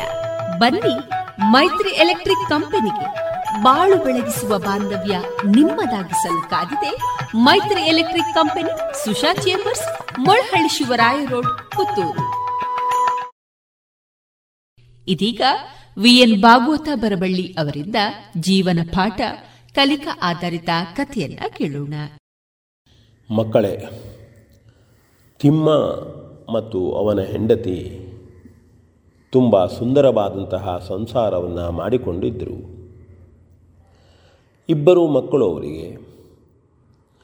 ತಿಮ್ಮ ದಿನಾಲು ಹತ್ತಿರದಲ್ಲೇ ಪೇಟೆಗೆ ಹೋಗಿ ಒಂದು ಸೈಕಲ್ ಅಂಗಡಿಯನ್ನು ಇಟ್ಟುಕೊಂಡಿದ್ದ. ಅಲ್ಲಿ ಬೆಳಗಿಂದ ಸಂಜೆವರೆಗೂ ಕೆಲಸವನ್ನು ಮಾಡಿ ಜೀವನಕ್ಕೆ ಸಾಕಾಗುವಷ್ಟು ಹಣವನ್ನು ಗಳಿಸ್ತಾ ಇದ್ದ. ಮಕ್ಕಳು ದಿನಾಲು ಶಾಲೆಗೆ ಹೋಗ್ತಿದ್ದರು ಇಬ್ಬರು ಮಕ್ಕಳು ಅಕ್ಕ ತಂಗಿ ತುಂಬ ಪ್ರೀತಿಯಿಂದ ಇದ್ದರು ಮನೆಯಲ್ಲಿ ತಾಯಿಯೊಂದಿಗೆ ಚಿಕ್ಕ ಪುಟ್ಟ ಕೆಲಸ ಮಾಡುವುದು ತಮ್ಮ ಶಾಲೆಯ ಅಭ್ಯಾಸವನ್ನು ಸರಿಯಾಗಿ ಮಾಡಿಕೊಳ್ಳುವುದು. ಅಕ್ಕ ತಂಗಿ ಇಬ್ಬರೂ ಕುಳಿತು ತಂಗಿಗೆ ಬೇಕಾದ್ದನ್ನು ಅಕ್ಕ ಕಲಿಸಿಕೊಡ್ತಾ ಅಭ್ಯಾಸವನ್ನು ಮಾಡ್ತಿದ್ರು. ಕೆಲವು ಸಂದರ್ಭದಲ್ಲಿ ತಿಮ್ಮ ನೋಡಿದಾಗ ಅಕ್ಕ ತಂಗಿ ಚೆಂದಾಗಿ ಆಡ್ತಾ ಇರ್ತಿದ್ರು. ಇಲ್ಲವೇ ಯಾವುದೋ ಲೆಕ್ಕವನ್ನು, ಯಾವುದೋ ವಿಷಯವನ್ನು ಕುರಿತು ಮಾತಾಡ್ತಾ ಇರ್ತಿದ್ರು ಆಡ್ತಾ ಇರ್ತಿದ್ರು. ಎಷ್ಟೋ ಬಾರಿ ತಾಯಿಯೊಂದಿಗೆ ವಿವಿಧ ವಿಷಯಗಳಲ್ಲಿ ಮಾತನಾಡುವುದು, ಅಮ್ಮನನ್ನು ನಗಿಸುವುದು, ಇಬ್ಬರೂ ಮಕ್ಕಳು ಸೇರಿ ಮಾಡ್ತಾಯಿದ್ರು ಇವನು ಸೈಕಲ್ ಅಂಗಡಿಯನ್ನು ಬೆಳಗಿನ ಇಂದ ಸಂಜೆಯವರೆಗೆ ಕೆಲಸ ಮಾಡಿ ಕಷ್ಟಪಟ್ಟು ಮನೆಗೆ ಹೋದರೆ ಆ ಇಬ್ಬರು ಪ್ರೀತಿಯ ಮಕ್ಕಳು ಬಂದು, ಅಪ್ಪ ಎಂದು ಇಬ್ಬರು ಮುತ್ತನ್ನು ಕೊಡ್ತಿದ್ದರು ಅಪ್ಪನಿಗೆ ಅವರು ಮಾಡುವ ಪ್ರೀತಿ, ಅವರು ಪ್ರೀತಿಯಿಂದ ಕರೆದಾಗ, ಮಾತನಾಡಿಸಿದಾಗ ಅವರಿಬ್ಬರೂ ಅಷ್ಟು ಚೆನ್ನಾಗಿ ಅಲ್ಲಿ ನಡೆದುಕೊಂಡ ರೀತಿಯನ್ನು ನೋಡಿದಾಗ ಅಂಗಡಿಯಲ್ಲಿ ಮಾಡಿದ ದಣಿವು, ಕೆಲಸದ ದಣಿವು ಆರಿ ಹೋಗ್ತಿತ್ತು. ತುಂಬ ಸಂತೋಷವಾಗಿದ್ದರು ಎಷ್ಟೋ ದಿವಸ ಬಂದು ನೋಡಿದರೆ ಮಕ್ಕಳೊಬ್ಬರು ಒಬ್ಬರೊಬ್ಬನ್ನು ಒಪ್ಪಿಕೊಂಡು ಮಲಗಿರ್ತಿದ್ದರು ಎಷ್ಟು ಪ್ರೀತಿಯಿಂದ ಇದ್ದಾರೆ ತನ್ನ ಮಕ್ಕಳು, ಎಷ್ಟು ಚೆನ್ನಾಗಿ ಕೂಡಿಕೊಂಡಿದ್ದಾರೆ, ಸಂಭ್ರಮಿಸ್ತಾ ಇದ್ದರು ತಂದೆ ತಾಯಿ ಇಬ್ಬರು ಹೀಗೆ ಸ್ವಲ್ಪ ಮಕ್ಕಳು, ಹಿರಿಯವಳು ಏಳನೇ ಕ್ಲಾಸು, ಕಿರಿಯವಳು ಆರನೇ ಕ್ಲಾಸು ಇದ್ದಂಥ ಸಂದರ್ಭ. ಎಲ್ಲ ಕಡೆ ಮಕ್ಕಳಿಗೆ ಮೊಬೈಲ್ ಕೊಡಿಸ್ತಾ ಇದ್ದಾರೆ ಅನ್ನೋದು ತಿಮ್ಮನಿಗೂ ತಿಳಿಯಿತು.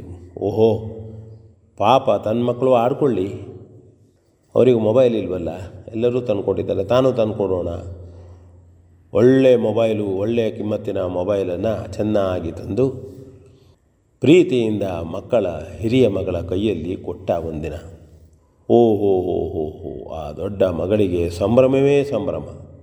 ನೋಡಿದಳು.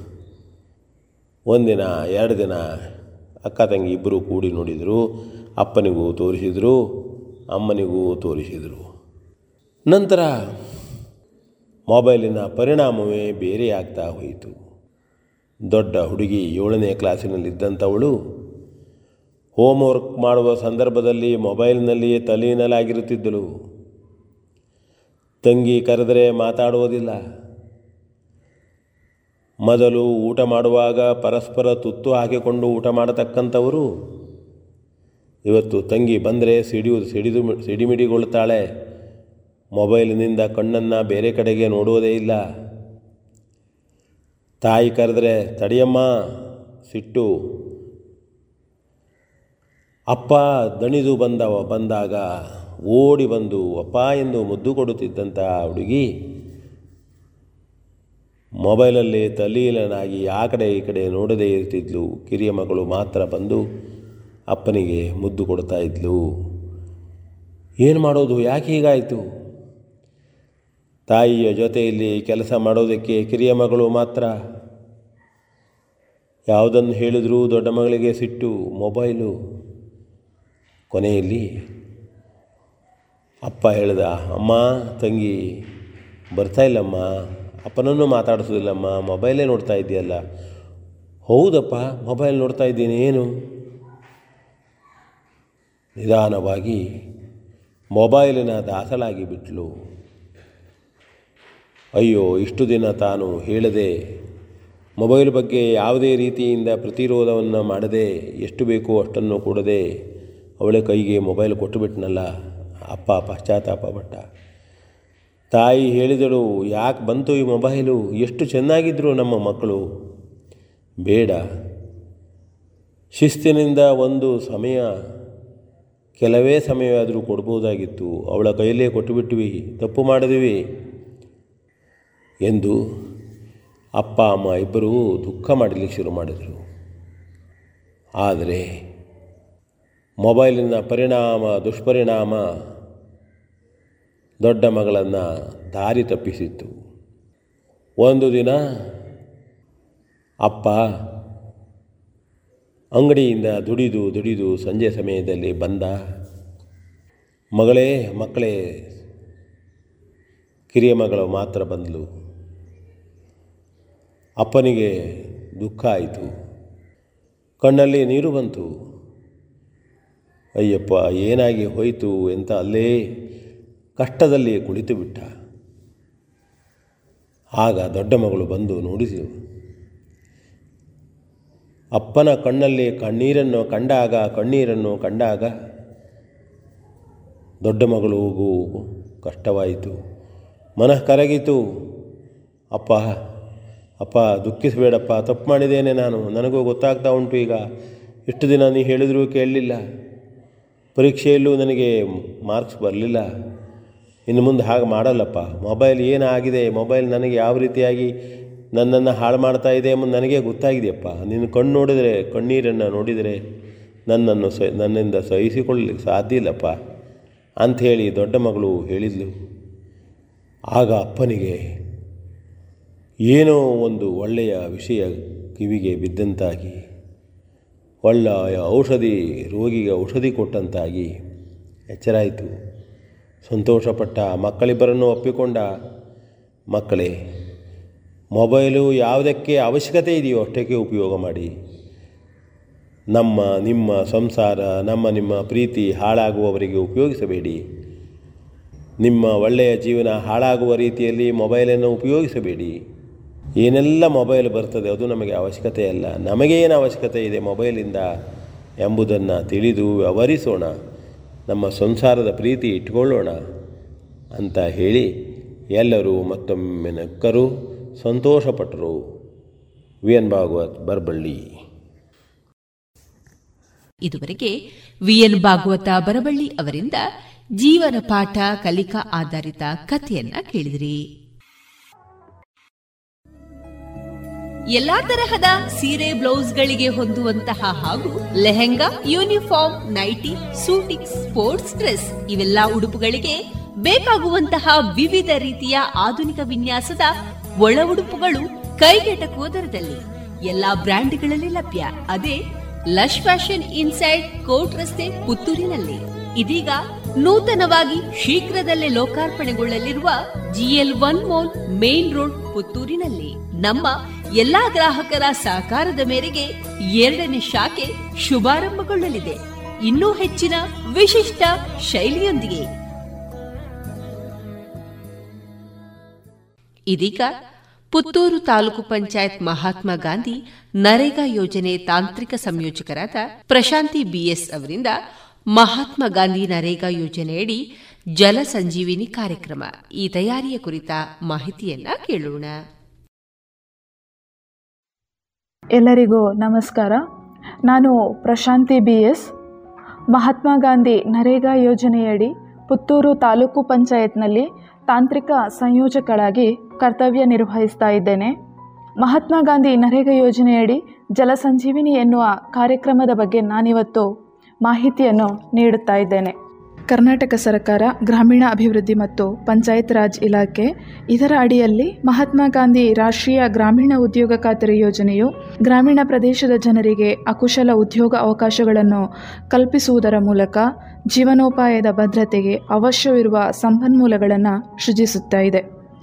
ಈ ಯೋಜನೆಯನ್ನು ಮತ್ತಷ್ಟು ಪರಿಣಾಮಕಾರಿಯಾಗಿಸಲು ರಾಜ್ಯ ಸರ್ಕಾರ ವಿನೂತನವಾಗಿ ಜಿಯೋಸ್ಪೇಷಿಯಲ್ ತಂತ್ರಜ್ಞಾನಗಳನ್ನು ಬಳಸಿಕೊಂಡು ನೈಸರ್ಗಿಕ ಸಂಪನ್ಮೂಲ ನಿರ್ವಹಣೆ ಕಾಮಗಾರಿಗಳ ಆಯ್ಕೆ ಮತ್ತು ಅನುಷ್ಠಾನಗೊಳಿಸುವ ಕುರಿತು ಗ್ರಾಮ ಪಂಚಾಯತ್ ಮಟ್ಟದಲ್ಲಿ ಜಲಸಂಜೀವಿನಿ ಎಂಬ ಕಾರ್ಯಕ್ರಮವನ್ನು ಹಮ್ಮಿಕೊಂಡಿದ್ದು, ಇದರಲ್ಲಿ ಶೇಕಡ ಅರವತ್ತೈದರಷ್ಟು ನೈಸರ್ಗಿಕ ಸಂಪನ್ಮೂಲ ನಿರ್ವಹಣೆ ಕಾಮಗಾರಿಗಳಿಗೆ ಒತ್ತನ್ನು ನೀಡಲಾಗಿದೆ. ಇಲ್ಲಿ ನೈಸರ್ಗಿಕ ಸಂಪನ್ಮೂಲಗಳು ಅಂತ ಹೇಳಿದರೆ ಹಸಿರು, ಜಲ ಮತ್ತು ಮಣ್ಣು. ಇವುಗಳನ್ನು ಸಂರಕ್ಷಿಸುವ, ನಿರ್ವಹಣೆ ಮಾಡುವ ಕಾಮಗಾರಿಗಳು. ಈ ಕಾಮಗಾರಿಗಳನ್ನು ಹಂತ ಹಂತವಾಗಿ ದಿಬ್ಬದಿಂದ ಕಣಿವೆ, ಅಂದರೆ ರಿಡ್ಜ್ ಟು ವ್ಯಾಲಿ ಪರಿಕಲ್ಪನೆಯಡಿ ಅನುಷ್ಠಾನಗೊಳಿಸುವಂಥದ್ದು. ಜೊತೆಗೆ ಜಲ ಅಯವ್ಯಯವನ್ನು ಸಿದ್ಧಪಡಿಸುವುದು. ಈ ನಿಟ್ಟಿನಲ್ಲಿ ನಾವು ಗ್ರಾಮೀಣ ಸಹಭಾಗಿತ್ವ ಯೋಜನೆಯ ಮೂಲಕ ಸ್ಥಳೀಯ ಅವಶ್ಯಕತೆಗೆ ಅನುಗುಣವಾಗಿ ನೈಸರ್ಗಿಕ ಸಂಪನ್ಮೂಲ ಕಾಮಗಾರಿಗಳ ಆಯ್ಕೆ ಮತ್ತು ವಿಸ್ತಾರವಾದ ಯೋಜನೆಯ ವರದಿಯನ್ನು ನಾವು ತಯಾರು ಮಾಡುತ್ತೇವೆ. ಈ ಒಟ್ಟು ಜಲಸಂಜೀವಿನಿ ಅನ್ನೋ ಯೋಜನೆ ಏನಿದೆ, ಅದನ್ನು ಪಾರದರ್ಶಕವಾಗಿಡಲು, ವಿಳಂಬವಿಲ್ಲದೆ ತಕ್ಷಣವೇ ಸೇವೆಗಳನ್ನು ನೀಡಲು, ಉತ್ತರದಾಯಿಯಾಗಿರಲು ಜಿ ಐ ಎಸ್ ಅಂದರೆ ಜಿಯೋಗ್ರಾಫಿಕಲ್ ಇನ್ಫಾರ್ಮೇಷನ್ ಸಿಸ್ಟಮ್ ಎಂಬ ತಂತ್ರಜ್ಞಾನವನ್ನು ಇಲ್ಲಿ ಅಳವಡಿಸಿಕೊಳ್ಳಲಾಗಿದೆ. ಒಟ್ಟಾರೆಯಾಗಿ ಹೇಳೋದಾದರೆ ಜಲಸಂಜೀವಿನಿ ಅಂತ ಹೇಳಿದರೆ ಜಿಯೋಸ್ಪೇಷಿಯಲ್ ತಂತ್ರಜ್ಞಾನಗಳನ್ನು ಬಳಸಿಕೊಂಡು ವೈಜ್ಞಾನಿಕವಾಗಿ ನೈಸರ್ಗಿಕ ಸಂಪನ್ಮೂಲ ನಿರ್ವಹಣಾ ಕಾಮಗಾರಿಗಳನ್ನು ಅನುಷ್ಠಾನ ಮಾಡಲು ಕ್ರಿಯಾ ಯೋಜನೆಯನ್ನು ತಯಾರಿಸುವಂಥದ್ದು. ಹಾಗಾದರೆ ಎಲ್, ಪಂಚಾಯತ್ಗಳಲ್ಲಿ ಇದುವರೆಗೆ ಕ್ರಿಯಾ ಯೋಜನೆಗಳ ತಯಾರಿಗಳು ಆಗಲೇ ಇಲ್ವಾ? ಕ್ರಿಯಾ ಯೋಜನೆಗಳನ್ನು ತಯಾರಿಸಿ ಕಾಮಗಾರಿಗಳ ಅನುಷ್ಠಾನ ಆಗಲೇ ಇಲ್ವಾ ಅನ್ನೋ ಪ್ರಶ್ನೆ ಎಲ್ಲರಲ್ಲಿ ಮೂಡುವಂಥದ್ದು ಸಹಜ. ಇದುವರೆಗೆ ಎಲ್ಲ ಗ್ರಾಮ ಪಂಚಾಯಿತಿಗಳಲ್ಲಿ ಕ್ರಿಯಾ ಯೋಜನೆಯನ್ನು ತಯಾರು ಮಾಡಲಾಗಿದೆ. ಅದಕ್ಕೆ ಅನುಗುಣವಾಗಿ ಕಾಮಗಾರಿಗಳನ್ನು ಅನುಷ್ಠಾನ ಮಾಡಲಾಗಿದೆ. ಅದೆಷ್ಟೋ ವೈಯಕ್ತಿಕ ಮತ್ತು ಸಾರ್ವಜನಿಕ ಕಾಮಗಾರಿಗಳು ಅನುಷ್ಠಾನಗೊಂಡಿದೆ. ಪುನಃ ಇದೇನು ಕ್ರಿಯಾ ಯೋಜನೆ? ಜಲಸಂಜೀವಿನಿ ಅನ್ನೋ ಗೊಂದಲ ಎಲ್ಲರಲ್ಲಿ ಇವಾಗ ಕಾಡ್ತಾ ಇರುವಂಥದ್ದು. ಇದಾಗಲೇ ಹೇಳಿದ ಹಾಗೆ ನೈಸರ್ಗಿಕ ಸಂಪನ್ಮೂಲ ನಿರ್ವಹಣೆ ಕಾಮಗಾರಿಗಳು, ಅಂದರೆ ನೆಲ, ಜಲ, ಹಸಿರು ಇವುಗಳನ್ನು ಸಂರಕ್ಷಿಸುವ ಕಾಮಗಾರಿಗಳನ್ನು ಇನ್ನಷ್ಟು ಪರಿಣಾಮಕಾರಿಯಾಗಿ, ಅಂದರೆ ವೈಜ್ಞಾನಿಕವಾಗಿ ತಂತ್ರಜ್ಞಾನವನ್ನು ಬಳಸಿಕೊಂಡು ಅನುಷ್ಠಾನ ಮಾಡಿ, ಅನುಷ್ಠಾನ ಮಾಡುವಂಥದ್ದು ಅದಕ್ಕೆ ಕ್ರಿಯಾ ಯೋಜನೆಯನ್ನು ತಯಾರು ಮಾಡುವಂಥದ್ದು ಗ್ರಾಮ ಪಂಚಾಯತ್ ಮಟ್ಟದಲ್ಲಿ ಜಲಸಂಜೀವಿನಿ ಕಾರ್ಯಕ್ರಮವನ್ನು ಕಾರ್ಯರೂಪಕ್ಕೆ ತರಲು ಇದು ಒಂಬತ್ತು ಹಂತಗಳನ್ನು ಒಳಗೊಂಡಿದೆ. ಮೊದಲನೆಯದಾಗಿ ಗ್ರಾಮ ಪಂಚಾಯತಿಯ ಸಾಮಾಜಿಕ ಮತ್ತು ಆರ್ಥಿಕ ಮಾಹಿತಿಯನ್ನು ಸಂಗ್ರಹಣೆ ಮಾಡೋದು ಇಲ್ಲಿ ಪಂಚಾಯಿತಿಗಳಿಗೆ ಸಂಬಂಧಪಟ್ಟ ಹಾಗೆ ಜನಗಣತಿಯ ಆಧಾರದ ಮೇಲೆ ಆಯಾ ಗ್ರಾಮದ ಒಟ್ಟು ಜನಸಂಖ್ಯೆ ಎಷ್ಟಿದೆ, ಗ್ರಾಮ ಪಂಚಾಯಿತಿಯ ವಿಸ್ತೀರ್ಣ ಎಷ್ಟಿದೆ, ಜೊತೆಗೆ ಅಲ್ಲಿನ ಭೂ ಸಂಪನ್ಮೂಲಗಳು ಯಾವುದೆಲ್ಲ? ಅಂದರೆ ಅರಣ್ಯ ಪ್ರದೇಶ ಇರ್ಬೋದು, ಕೃಷಿ ಭೂಮಿ ಇರ್ಬೋದು, ಕೃಷಿಯೇತರ ಭೂಮಿ, ಬಂಜರು ಭೂಮಿ ಮುಂತಾದವುಗಳ ವಿಸ್ತೀರ್ಣಗಳನ್ನು ನಾವು ತಿಳಿದುಕೊಳ್ಬೇಕು. ಅದರ ಜೊತೆಗೆ ಜಲ ಸಂಪನ್ಮೂಲಗಳು ಜಲಗಳ ಮೂಲಗಳು ಯಾವುದು, ಅದರ ವಿಸ್ತೀರ್ಣ ಎಷ್ಟು, ಇವೆಲ್ಲವ ಮಾಹಿತಿಯನ್ನು ನಾವಿಲ್ಲಿ ಸಂಗ್ರಹಿಸಬೇಕು. ಈ ಮಾಹಿತಿಗಳನ್ನೆಲ್ಲ ಸಂಗ್ರಹಿಸಿದ ನಂತರ ನಾವು ಎರಡನೆಯದಾಗಿ ನೀರಿನ ಅಯವ್ಯಯವನ್ನು ತಯಾರು ಮಾಡಬೇಕಾಗ್ತದೆ. ನೀರಿನ ಅಯವ್ಯಯ ವಾಟರ್ ಬಜೆಟ್ ಅನ್ನೋದು ಒಂದು ಪ್ರದೇಶದಲ್ಲಿ ಪ್ರವೇಶಿಸುವ ನೀರಿನ ಪ್ರಮಾಣ ಮತ್ತು ನಿರ್ಗಮಿಸುವ ನೀರಿನ ಪ್ರಮಾಣ. ಇದೊಂಥರ ಮೊಬೈಲ್ ಫೋನ್ನಲ್ಲಿ incoming and outgoing calls ಇದ್ದ ಹಾಗೆ. ಒಂದು ಪ್ರದೇಶಕ್ಕೆ ಪ್ರವೇಶಿಸುವ ನೀರು ಮತ್ತು ನಿರ್ಗಮಿಸುವ ನೀರಿನ ಪ್ರಮಾಣ. ಒಂದು ಪಂಚಾಯಿತಿಯ ವ್ಯಾಪ್ತಿಯಲ್ಲಿ ಜಲಸಂಪನ್ಮೂಲಗಳ ಅಭಿವೃದ್ಧಿಯನ್ನು ನಿರ್ವಹಿಸಲು ಮತ್ತು ತದನಂತರದಲ್ಲಿ ನೀರಿನ ಸಮರ್ಥನೀಯ ಪೂರೈಕೆಯನ್ನು ಖಚಿತಪಡಿಸಿಕೊಳ್ಳಲು ನೀರಿನ ಅಯವ್ಯಯವನ್ನು ಬಳಸಬಹುದು. ಇಲ್ಲಿ ಪ್ರತಿ ಗ್ರಾಮದ ಸಾಮಾಜಿಕ ಆರ್ಥಿಕ ಸ್ಥಿತಿಗತಿ, ಈಗಾಗಲೇ ನಾನು ಹೇಳಿದ ಹಾಗೆ ಭೂ ಸಂಪನ್ಮೂಲ ಮಣ್ಣಿನ ಸಂಪನ್ಮೂಲ ಜಲ ಸಂಪನ್ಮೂಲ ವೈಜ್ಞಾನಿಕ ಅಂಕಿ ಅಂಶಗಳನ್ನು ಸಂಗ್ರಹಿಸಿ ಅದರ ಅನುಸಾರವಾಗಿ ನೀರಿನ ಆಯವ್ಯಯವನ್ನು ಸಿದ್ಧಪಡಿಸಲಾಗುತ್ತದೆ. ಒಂದು ಗ್ರಾಮಕ್ಕೆ ಎಷ್ಟು ನೀರು ಬೇಕು, ಆ ಗ್ರಾಮ ಮಳೆ ಮತ್ತು ಇತರ ಜಲಮೂಲಗಳಿಂದ ಎಷ್ಟು ನೀರನ್ನು ಪಡೆದುಕೊಳ್ಳುತ್ತದೆ ಎನ್ನುವುದು ವಾಟರ್ ಬಜೆಟ್ ಮಾಡುವುದರ ಮುಖಾಂತರ ನಾವಿಲ್ಲಿ ತಿಳಿದುಕೊಳ್ಳಬಹುದು. ಹೌದು, ಅದೇ ತರಹ ಇದ, ಈಗಾಗಲೇ ವಾಟರ್ ಬಜೆಟ್ ಒಂದು ಪಂಚಾಯತ್ದು ತಯಾರಾಗಿದೆ ಅಂತ ಇಟ್ಕೊಳ್ಳೋಣ. ಆವಾಗ ಒಂದು ಗ್ರಾಮ ಪಂಚಾಯತ್ನಲ್ಲಿ ನೀರಿನ ಅಯಕ್ಕಿಂತ ವ್ಯಯ ಅಲ್ಲಿ ಹೆಚ್ಚು ಆದರೆ, ಅಂದರೆ ಅಲ್ಲಿ ನೀರಿನ ಬಳಕೆ ಅತಿಯಾಗಿ ಆಗಿದೆ. ನೀರಿನ ಖರ್ಚು ಅಲ್ಲಿ ಜಾಸ್ತಿ ಇದೆ. ನೀರಿನ ಅಯ ಅಲ್ಲಿ ಕಡಿಮೆ ಇದೆ. ಇಂಥ ಸಂದರ್ಭಗಳಲ್ಲಿ ನಾವು ಆ ಗ್ರಾಮ ಪಂಚಾಯಿತಿಗೆ ಸಂಬಂಧಪಟ್ಟಂತೆ ಮಳೆ ನೀರನ್ನು ಸಂರಕ್ಷಿಸುವ ಕಾಮಗಾರಿಗಳನ್ನು ನರೇಗದಲ್ಲಿ ಅನುಷ್ಠಾನಗೊಳಿಸಬೇಕು. ಫಾರ್ ಎಕ್ಸಾಂಪಲ್ ಅಲ್ಲಿ ಮಳೆ ನೀರು ಕೊಯ್ಲು ರಚನೆ ಅಂತ ಘಟಕಗಳನ್ನು ರಚನೆ ಮಾಡುವಂಥದ್ದು, ಮಳೆ ನೀರು ಇಂಗಿಸುವಂತಹ ಕಾಮಗಾರಿಗಳನ್ನು ಕೈಗೆತ್ತಿಕೊಳ್ಳುವಂಥದ್ದು ಇನ್ ಈ ಥರ ಕಾಮಗಾರಿಗಳನ್ನು ಕೈಗೆತ್ತಿಕೊಂಡು ಅಲ್ಲಿ ಮಳೆ ನೀರಿನ ಸಂರಕ್ಷಣೆಯನ್ನು ಮಾಡಬೇಕು. ಅದೇ ತರಹ ಇನ್ನೊಂದು ಪಂಚಾಯತನ್ನು ನಾವು ತೆಗೆದುಕೊಂಡ್ರೆ ಅಲ್ಲಿ ನೀರಿನ ವ್ಯಯಕ್ಕಿಂತ ಅಯ ಹೆಚ್ಚಾಯಿತು. ಅಂದರೆ ನೀರಿನ ಮೂಲ ಜಾಸ್ತಿ ಇದೆ. ಅಂಥ ಸಂದರ್ಭದಲ್ಲಿ ನಾವು ಅಲ್ಲಿ ಭೂ ಚಟುವಟಿಕೆಗಳಂತಹ ಕಾಮಗಾರಿಗಳಿಗೆ ಒತ್ತನ್ನು ನೀಡಬೇಕು. ಅಂದರೆ ತೋಟಗಾರಿಕೆ ಬೆಳೆಗಳನ್ನು ಬೆಳೆಯುವಂಥದ್ದು ತೋಟಗಾರಿಕಾ ಬೆಳೆಗಳ, ಬೆಳೆಗಳು ಅಂತ ಹೇಳಿದರೆ ಅಡಿಕೆ, ತೆಂಗು, ಗೇರು, ಕೋಕೋ ಇರ್ಬೋದು ಕಾಳುಮೆಣಸು ವೀಳ್ಯದೆಲೆ, ಮಲ್ಲಿಗೆ ಪಪಾಯ ನುಗ್ಗೆ ಮುಂತಾದ ಕೃಷಿ ಚಟುವಟಿಕೆಗಳನ್ನು ನಾವಲ್ಲಿ ನರೇಗಾದಲ್ಲಿ ಅನುಷ್ಠಾನಗೊಳಿಸಬಹುದು. ಇನ್ನು ಮೂರನೆಯದಾಗಿ ಜಿ ಎಸ್ ಆಧಾರಿತ ನಕ್ಷೆ ತಯಾರಿಕೆ.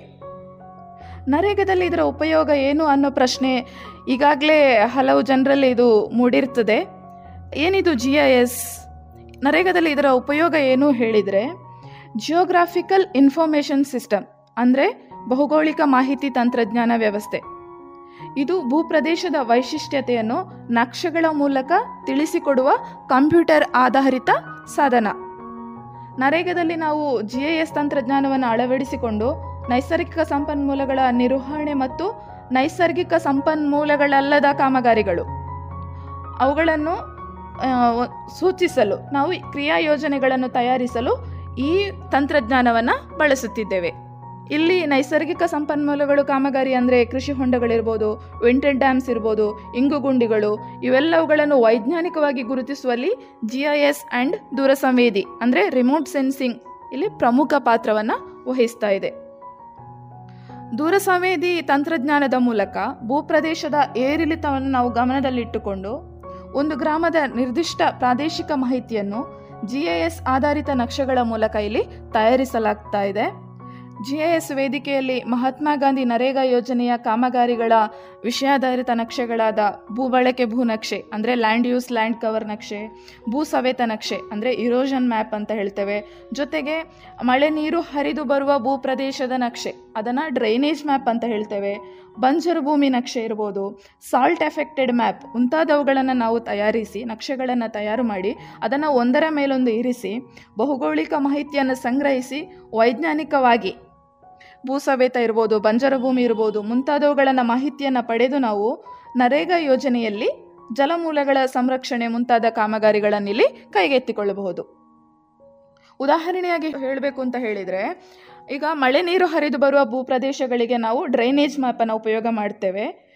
ಇವುಗಳ ಆಧಾರದ ಮೇಲೆ ನೀರು ಹರಿದು ಹೋಗುವುದನ್ನು ತಡೆದು ಅಲ್ಲಿ ನೀರನ್ನು ಇಂಗಿಸಲು ಚೆಕ್ ಡ್ಯಾಮ್ ಕಾಮಗಾರಿಯ ಒಂದು ಚೆಕ್ ಡ್ಯಾಮ್ ಆಗಿರ್ಬೋದು ಅಥವಾ ವೆಂಟೆಡ್ ಡ್ಯಾಮ್ ನಾವಿಲ್ಲಿ ವೆಂಟೆಡ್ ಡ್ಯಾಮನ್ನು ಮಾಡ್ತೇವೆ. ವೆಂಟೆಡ್ ಡ್ಯಾಮ್ ಕಾಮಗಾರಿಯ ಸ್ಥಳವನ್ನು ಗುರುತಿಸುವಂಥದ್ದು. ಅಥವಾ ಕೃಷಿ ಭೂಮಿಗಳಲ್ಲಿ ಇಳಿಜಾರನ್ನು ಗಮನಿಸಿ. ಅಲ್ಲಿ ನಾವು ಕೃಷಿ ಹೊಂಡ ನಿರ್ಮಾಣ ಕಾಮಗಾರಿಗಳನ್ನು ಗುರುತಿಸುವಂತಹದ್ದು ಕೃಷಿ ಅಥವಾ ಕುಡಿಯುವ ನೀರಿನ ಕೊಳವೆ ಬಾವಿಗಳ ಸುತ್ತ ಜಲಮರುಪೂರಣ ಘಟಕಗಳನ್ನು ನಿರ್ಮಿಸಿ ಮಳೆ ನೀರನ್ನು ಇಂಗಿಸುವಂತಹ ಕಾರ್ಯ ಕಾಮಗಾರಿಗಳು. ಮಣ್ಣಿನ ಸವಕಳಿಯನ್ನು ತಡೆಯಲು ಅಥವಾ ಮಣ್ಣಿನ ಫಲವತ್ತತೆಯನ್ನು ಸುಧಾರಣೆಗಾಗಿ ಆಯ್ದ ಪ್ರದೇಶಗಳಲ್ಲಿ ತೋಟಗಾರಿಕಾ ಸಸಿಗಳನ್ನು ನೆಡುವಂಥದ್ದು. ಮನೆಗಳಿಂದ ಬರುವ ತ್ಯಾಜ್ಯ ನೀರಿನ ಸಮರ್ಪಕ ನಿರ್ವಹಣೆ ಮಾಡಲು ಇಂಗುಗುಂಡಿಗಳನ್ನು ನಿರ್ಮಿಸಲು ಸ್ಥಳವನ್ನು ಗುರುತಿಸುವಂತಹದ್ದು. ಇವಿಷ್ಟು ನಾವು ಜಿ ಐ ಎಸ್ ಆಧಾರಿತ ನಕ್ಷೆ ತಯಾರಿಕೆ ಮತ್ತು ತಂತ್ರಜ್ಞಾನವನ್ನು ಬಳಸಿಕೊಂಡು ಕಾಮಗಾರಿಗಳನ್ನು ಗುರುತಿಸುತ್ತೇವೆ. ಇದಾದ ನಂತರ ನಾಲ್ಕನೆಯದಾಗಿ ಜನರ ಸಹಭಾಗಿತ್ವದಲ್ಲಿ ಗ್ರಾಮೀಣ ವಿಶ್ಲೇಷಣೆ ಎನ್ನುವ ಕಾರ್ಯಕ್ರಮವನ್ನು ಮಾಡಬೇಕಾಗಿರುತ್ತದೆ.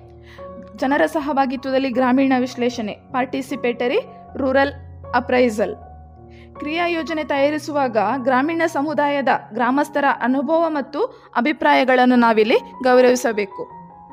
ಅಭಿವೃದ್ಧಿ ಯೋಜನೆಗಳು ಮತ್ತು ಕಾರ್ಯಕ್ರಮಗಳ ನಿರ್ವಹಣೆಯಲ್ಲಿ ಗ್ರಾಮೀಣ ಸಮುದಾಯದ ಜ್ಞಾನ ಮತ್ತು ಅಭಿಪ್ರಾಯಗಳನ್ನು ಸಂಯೋಜಿಸುವ ಒಂದು ಪ್ರಕ್ರಿಯೆಯನ್ನು ನಾವು ಜನರ ಸಹಭಾಗಿತ್ವದಲ್ಲಿ ಗ್ರಾಮೀಣ ವಿಶ್ಲೇಷಣೆ ಅಂತ ಕರಿತೇವೆ. ಏನಿದರ ಮುಖ್ಯ ಉದ್ದೇಶ? ಮೊದಲನೇದಾಗಿ ಮಾಹಿತಿಯನ್ನು ಸಂಗ್ರಹಣೆ ಮಾಡುವಂಥದ್ದು. ಆಮೇಲೆ ವಸ್ತುಸ್ಥಿತಿಯನ್ನು ವಿಶ್ಲೇಷಣೆ ಮಾಡುವಂಥದ್ದು. ಇಲ್ಲಿ ವಸ್ತುಸ್ಥಿತಿ ಹೇಳಿದರೆ ಹಸಿರು, ಜಲ ಮತ್ತು ಮಣ್ಣು. ಒಟ್ಟಾರೆಯಾಗಿ ಅದು ನೈಸರ್ಗಿಕ ಸಂಪನ್ಮೂಲ. ಆಮೇಲೆ ಅಲ್ಲಿಯ ಸಂಪನ್ಮೂಲಗಳಲ್ಲಿನ ಸಮಸ್ಯೆಗಳನ್ನು ಗುರುತಿಸುವಂತಹದ್ದು. ಆಮೇಲೆ ಅದಕ್ಕೆ ಸಮರ್ಪಕವಾದ ಪರಿಹಾರವನ್ನು ಕಂಡುಕೊಳ್ಳುವಂಥದ್ದು. ನಾವೀಗ ಪಿ ಆರ್ ಎ ಮಾಡುವ ವಿಧಾನ ಹೇಗೆ ಅಂತ ತಿಳ್ಕೊಳ್ಳುವ. ಮೊದಲನೆಯದಾಗಿ, ನಾವು ಗ್ರಾಮದ ಸಂಪನ್ಮೂಲ ನಕ್ಷೆಯನ್ನು ತಯಾರು ಮಾಡಬೇಕು. ಆ ಇಲ್ಲಿ ಸಮುದಾಯದಲ್ಲಿ ಕಂಡುಬರುವ ನೈಸರ್ಗಿಕ ಸಂಪನ್ಮೂಲಗಳು, ಅಂದರೆ ಸಂಪರ್ಕ ರಸ್ತೆ ಇರ್ಬೋದು, ಕೆರೆ ಇರ್ಬೋದು, ನದಿ ಇರ್ಬೋದು, ಹಳ್ಳ, ತೋಡು, ಅರಣ್ಯ ಪ್ರದೇಶ, ಕೃಷಿ ಪ್ರದೇಶ, ಗೋಮಳ, ಬಂಜರ ಭೂಮಿ ಮುಂತಾದವುಗಳನ್ನು ನಾವು ಈ ನಕ್ಷೆಯಲ್ಲಿ ಗುರುತಿಸ್ಕೊಳ್ಬೇಕು. ತದನಂತರ ಅಲ್ಲಿ ಆ ಸಂಪನ್ಮೂಲಗಳಲ್ಲಿ ಸಮಸ್ಯೆಗಳು ಏನಿದ್ದಾವೆ ಅದನ್ನು ಗುರುತಿಸುವಂಥ ಕಾರ್ಯ ಆಗಬೇಕು. ಆಮೇಲೆ ಅದರ ಅವನತಿ ಆಗಿದ್ರೆ ಅದರ ಅವನತಿಗೆ ಕಾರಣ ಏನು ಅನ್ನೋದರ ಬಗ್ಗೆ ಆ ಪಿ ಆರ್ ಎ ನಕ್ಷೆ ಮಾಡುವಾಗ ಅದನ್ನು ಚರ್ಚಿಸಬೇಕು. ಜೊತೆಗೆ ಅದಕ್ಕೆ ಸಮರ್ಪಕವಾದ ಪರಿಹಾರವನ್ನು ಕಂಡುಕೊಳ್ಳಬೇಕು. ಇವಿಷ್ಟು ನಾವು ಪಿ ಆರ್ ಎ ತಯಾರಿಯಲ್ಲಿ ಅನುಸರಿಸಬೇಕಾದ ಕ್ರಮಗಳು. ಐದನೆಯದಾಗಿ, ಕಾಲು ನಡಿಗೆ ಅಥವಾ ಅಡ್ಡ ನಡಿಗೆ, ಟ್ರಾನ್ಸಾಕ್ಟ್ ವಾಕ್ ಅನ್ನೋದನ್ನು ನಾವು ಇಲ್ಲಿ ಮಾಡ್ತೇವೆ. ಬರೀ ಈ ನಕ್ಷೆ ಮಾಡಿದರೆ, ಅದರಲ್ಲಿ ಸಂಪನ್ಮೂಲಗಳನ್ನು ಗುರುತಿಸಿದರೆ ಸಾಕಾಗೋದಿಲ್ಲ. ಅದರ ಸ್ಥಿತಿಗತಿಯನ್ನು ವಿಶ್ಲೇಷಣೆ ಮಾಡಲು ಗ್ರಾಮಸ್ಥರೊಂದಿಗೆ ಅಧಿಕಾರಿ ವರ್ಗ, ಇಡೀ ಗ್ರಾಮ ಸಂಚರಿಸಿ ಸಾಮೂಹಿಕ ಮತ್ತು ವೈಯಕ್ತಿಕ ಆಸ್ತಿಗಳನ್ನು ಇಲ್ಲಿ ಗುರುತಿಸುವಂಥ ಕಾರ್ಯ ಆಗಬೇಕು. ಸಂಪನ್ಮೂಲಗಳ ಸ್ಥಿತಿ ಹೇಗಿದೆ? ಆಗಿರುವ ಮತ್ತು ಆಗಬೇಕಾಗಿರುವ ಅಭಿವೃದ್ಧಿ ಕಾರ್ಯಗಳನ್ನು ಅಲ್ಲಿ ಗುರುತಿಸಿಕೊಂಡು ಬರಬೇಕು. ತದನಂತರ ಗ್ರಾಮಸ್ಥರ ಬೇಡಿಕೆ ಏನಿದೆ, ಉದ್ದೇಶ, ಅವಶ್ಯಕತೆಗೆ ಅನುಗುಣವಾಗಿ ಅಲ್ಲಿ ಕಾಮಗಾರಿಗಳನ್ನು ಅನುಷ್ಠಾನ ಮಾಡುವಲ್ಲಿ ಕ್ರಮ ವಹಿಸಬೇಕು ಇವೆಲ್ಲ ವಿಧಾನಗಳನ್ನು ಅನುಸರಿಸಿ ಕಾಮಗಾರಿಗಳನ್ನು ಗುರುತಿಸಿದ ನಂತರ ನಾವು ಆರನೆಯದಾಗಿ ಕರಡು ಯೋಜನೆ ತಯಾರಿಕೆಯನ್ನು ಮಾಡಬೇಕು. ಅಂದರೆ ವಿಸ್ತೃತವಾದ ಕ್ರಿಯಾ ಯೋಜನೆಯನ್ನು ತಯಾರಿಸುವಂಥದ್ದು. ಇಲ್ಲಿ ನಾವು ಮುಂದಿನ ಮೂರು ವರ್ಷಗಳಿಗೆ, ಅಂದರೆ ಆರ್ಥಿಕ ವರ್ಷ ಎರಡು ಸಾವಿರದ ಇಪ್ಪತ್ತ್ಮೂರು ಇಪ್ಪತ್ನಾಲ್ಕು ಇಪ್ಪತ್ನಾಲ್ಕು, ಇಪ್ಪತ್ತೈದು ಮತ್ತು ಇಪ್ಪತ್ತೈದು, ಇಪ್ಪತ್ತಾರು ವರ್ಷಗಳಿಗೆ ಕ್ರಿಯಾ ಯೋಜನೆಯನ್ನು ತಯಾರಿಸುವುದು. ಇಲ್ಲಿ ಒಂದು ಪಂಚಾಯತ್ ಪ್ರದೇಶವನ್ನು ನಾವು ಜಲನಯನ ಪ್ರದೇಶ ಎಂದು ಪರಿಗಣಿಸಿ ಕ್ರಿಯಾ ಯೋಜನೆಗೆ ಕಾಮಗಾರಿಯನ್ನು ಗುರುತಿಸುವ ಕಾರ್ಯವನ್ನು ಮಾಡಬೇಕು. ಇಲ್ಲಿ ಜಲನಯನ ಅಂತ ಹೇಳಿದರೆ ಬೆಟ್ಟ, ಗುಡ್ಡ ಮತ್ತು ದಿಣ್ಣೆಯ ಮೇಲೆ ಬೀಳುವ ಮಳೆಯ ನೀರು ಇಳಿಜಾರಿನಲ್ಲಿ ಸಣ್ಣ ಸಣ್ಣ ಕೊಳ್ಳಗಳಾಗಿ ಹರಿತದೆ. ಹಾಗೆ ಹರಿದು ಸಣ್ಣ ಕೊಳ್ಳಗಳು ಮತ್ತೆ ಒಂದು ದೊಡ್ಡ ಹಳ್ಳಕ್ಕೆ ಹೋಗಿ ಸೇರ್ತದೆ. ಈ ದೊಡ್ಡ ಹಳ್ಳವು ಇಳಿಜಾರಿನ ಕಡೆಗೆ ಹರಿದು ಬಂದು ಕೆಳಭಾಗದಲ್ಲಿರುವ ಕೆರೆ ಅಥವಾ ನದಿಗೆ ಹೋಗಿ ಸೇರ್ತದೆ. ಹೀಗೆ ಜಲಮೂಲಗಳಿಗೆ ಮಳೆ ನೀರು ಹರಿದು ಬರುವ ಸುತ್ತಲಿನ ಭೂಪ್ರದೇಶ ಏನಿದೆ? ಅದನ್ನು ನಾವು ಜಲನಯನ ಪ್ರದೇಶ ಅಂತ ಹೇಳ್ಬೋದು. ಒಟ್ಟಾರೆಯಾಗಿ ಹೇಳಬೇಕು ಅಂತ ಹೇಳಿದರೆ ಎತ್ತರ ಪ್ರದೇಶದಿಂದ ತಗ್ಗು ಪ್ರದೇಶದ ಒಂದು ಕೇಂದ್ರ ಬಿಂದಿಗೆ ಬಂದು ಸೇರುವ ಮಳೆ ನೀರಿನ ಹರಿವಿನ ಭೂಪ್ರದೇಶವನ್ನು ಜಲನಯನ ಪ್ರದೇಶ ಎನ್ನಬಹುದು. ಈ ಜಲನಯನ ಪ್ರದೇಶವನ್ನು ಮೂರು ವಿಭಾಗಗಳಾಗಿ ವಿಂಗಡಿಸಲಾಗಿದೆ. ಮೇಲುಸ್ತರ ಅದೇ ಎತ್ತರದ ಪ್ರದೇಶ, ಅಂದರೆ ದಿನ್ನೆ ಪ್ರದೇಶ. ಮಧ್ಯಸ್ತರ ಅಂದರೆ ಮಧ್ಯದ ಪ್ರದೇಶ. ಅಂದರೆ ಮೂರನೇದಾಗಿ ತಗ್ಗು ಪ್ರದೇಶ, ಅಂದರೆ ಕೆಳಸ್ತರ. ಹಾಗಾದರೆ ಜಲನಯನ ಅಭಿವೃದ್ಧಿ ಯಾಕೆ ಮಾಡಬೇಕು? ಅದರ ಮುಖ್ಯ ಉದ್ದೇಶ ಏನು ಹೇಳಿದರೆ ಓಡುವಂಥ ನೀರನ್ನು ನಡೆಯುವಂತೆ ಮಾಡುವುದು ನಡೆಯುವ ನೀರನ್ನು ನಿಲ್ಲುವಂತೆ ಮಾಡುವುದು, ನಿಂತ ನೀರನ್ನು ಭೂಮಿಗೆ ಇಂಗುವಂತೆ ಮಾಡೋದು ಜೊತೆಗೆ ನೈಸರ್ಗಿಕ ಸಂಪನ್ಮೂಲಗಳು ಏನಿದ್ದಾವೆ ಅವುಗಳ ಸಮರ್ಪಕ ಮತ್ತು ಮಿತ ಬಳಕೆ ಮಾಡುವಂಥದ್ದು. ಮಳೆ ನೀರಿನ ಸಮರ್ಪಕ ಬಳಕೆಗೆ ಮಳೆ ನೀರಿನ ಕೊಯ್ಲಿಗೆ ಹೆಚ್ಚಿನ ಆದ್ಯತೆ ನೀಡುವಂಥದ್ದು. ಇಂಗುಗುಂಡಿಗಳಂತಹ ಕಾಮಗಾರಿಗಳನ್ನು ಕೈಗೆತ್ತಿಕೊಂಡು ಭೂಮಿಯ ಅಂತರ್ಜಲ ಮಟ್ಟವನ್ನು ಹೆಚ್ಚಿಸುವುದು. ಕೆರೆಗಳನ್ನು, ಅಂದರೆ ಅಮೃತ ಸರೋವರದಂಥ ಕಾಮಗಾರಿಗಳ ಮೂಲಕ ಪುನಶ್ಚೇತನಗೊಳಿಸುವುದು. ಒಟ್ಟಾರೆಯಾಗಿ ಹೇಳೋದಾದರೆ ಗ್ರಾಮೀಣ ಸಮುದಾಯಕ್ಕೆ, ಅದರಲ್ಲೂ ಭೂರಹಿತ ವರ್ಗಕ್ಕೆ ಅಕುಶಲ ಉದ್ಯೋಗವನ್ನು ಸೃಜಿಸುವಂಥದ್ದು ಮುಂದಿನ ಆರ್ಥಿಕ ವರ್ಷ, ಅಂದರೆ ಎರಡು ಸಾವಿರದ ಇಪ್ಪತ್ತ್ಮೂರು ಇಪ್ಪತ್ತ್ನಾಲ್ಕಕ್ಕೆ ಮೇಲುಸ್ತರದಲ್ಲಿ ನಾವೇನು ಕಾಮಗಾರಿಗಳನ್ನು ಕೈಗೆತ್ತಿಕೊಳ್ಬೇಕು ಅಂತ ಹೇಳಿದರೆ, ಅಂದರೆ ನಾವು ಇಲ್ಲಿ ಆರ್ಥಿಕ ವರ್ಷವನ್ನು ಮೂರು ವಿಭಾಗಗಳಾಗಿ ವಿಂಗಡಿಸ್ತೇವೆ. ಪ್ರಥಮ ವರ್ಷ, ದ್ವಿತೀಯ ವರ್ಷ ಮತ್ತು ತೃತೀಯ ವರ್ಷ. ಅಂದರೆ ಪ್ರಥಮ ವರ್ಷದಲ್ಲಿ ನಾವು ಜಲನಯನ ಪ್ರದೇಶದಲ್ಲಿ ಮೇಲುಸ್ತರದಲ್ಲಿ ಕಾಮಗಾರಿಗಳನ್ನು ಕೈಗೆತ್ತಿಕೊಳ್ಬೇಕು. ಇದರಲ್ಲಿ ಮೇಲುಸ್ತರ ಅಂತ ಹೇಳಿದರೆ ಬೆಟ್ಟ, ಗುಡ್ಡ ಅಥವಾ ಎತ್ತರದ ಪ್ರದೇಶ. ಇಲ್ಲಿಗೆ ಮಳೆಯ ನೀರು ನೇರವಾಗಿ ಬೀಳ್, ಬೀಳುವುದರಿಂದ ಇಲ್ಲಿ ಅತಿ ಹೆಚ್ಚು ಮಣ್ಣಿನ ಸವಕಳಿಯನ್ನು ನಾವು ಕಾಣ್ತೇವೆ. ಅದರ ಜೊತೆಗೆ ಇತ್ತೀಚೆಗೆ ನಾವು ಗಮನಿಸಬೇಕಾದ ಅಂಶ ಏನು ಅಂತ ಹೇಳಿದರೆ ಭೂಕುಸಿತಗಳಂತಹ ನೈಸರ್ಗಿಕ ಅಪಾಯಗಳು ಇತ್ತೀಚೆಗೆ ಹೆಚ್ಚು ಕಾಣಿಸಿಕೊಳ್ಳುತ್ತಾ ಇದ್ದಾವೆ. ಆದ್ದರಿಂದ ನಾವು ವಿಪತ್ತು ನಿರ್ವಹಣೆಯು ಇದರಲ್ಲಿ ಪ್ರಮುಖ ಪಾತ್ರ ವಹಿಸುತ್ತದೆ ಇವುಗಳನ್ನು ತಡೆಗಟ್ಟುವಂತಹ ಕಾಮಗಾರಿಗಳನ್ನು ನಾವಿಲ್ಲಿ ಅನುಷ್ಠಾನಗೊಳಿಸಬೇಕು. ಇಲ್ಲಿ ನಾವು ಅರಣ್ಯ ಗಿಡಗಳನ್ನು ನೆಡುವಂಥದ್ದು ಸ್ಟ್ಯಾಗರ್ ಟ್ರೆಂಚಸ್ ಇರ್ಬೋದು ಅಥವಾ ಕಾಂಟೂರು ಟ್ರೆಂಚಸ್ ಇಂಗುಗುಂಡಿಗಳಂತಹ ಕಾಮಗಾರಿಗಳನ್ನು ನಾವಿಲ್ಲಿ ಅನುಷ್ಠಾನ ಮಾಡುವ ಮೂಲಕ ನೇರವಾಗಿ ಬಿದ್ದ ಮಳೆ ನೀರನ್ನು ಅದೇ ಸ್ಥಳದಲ್ಲಿ ಇಂಗುವಂತೆ ಮಾಡುವಂಥದ್ದು. ಇದಾದ ನಂತರ ನಾವು ಮುಂದಿನ ಆರ್ಥಿಕ ವರ್ಷ, ಅಂದರೆ ದ್ವಿತೀಯ ವರ್ಷ. ಇಪ್, ಎರಡು ಸಾವಿರದ ಇಪ್ಪತ್ನಾಲ್ಕು, ಇಪ್ಪತ್ತೈದರಲ್ಲಿ ಕೈಗೆತ್ತಿಕೊಳ್ಳಬಹುದಾದ ಕಾಮಗಾರಿಗಳು ಯಾವುದು ಹೇಳಿದರೆ, ಇದು ಒಂದು ವ್ಯವಸಾಯ ಯೋಗ್ಯವಾದ ಜಮೀನಾಗಿರುತ್ತದೆ ಇಲ್ಲಿ ತೋಟಗಾರಿಕೆ ಬೆಳೆಗಳನ್ನು ಬೆಳೆಯುವಂತಹ ಕಾಮಗಾರಿಗಳನ್ನು ಕೈಗೆತ್ತಿಕೊಳ್ಳಬೇಕು.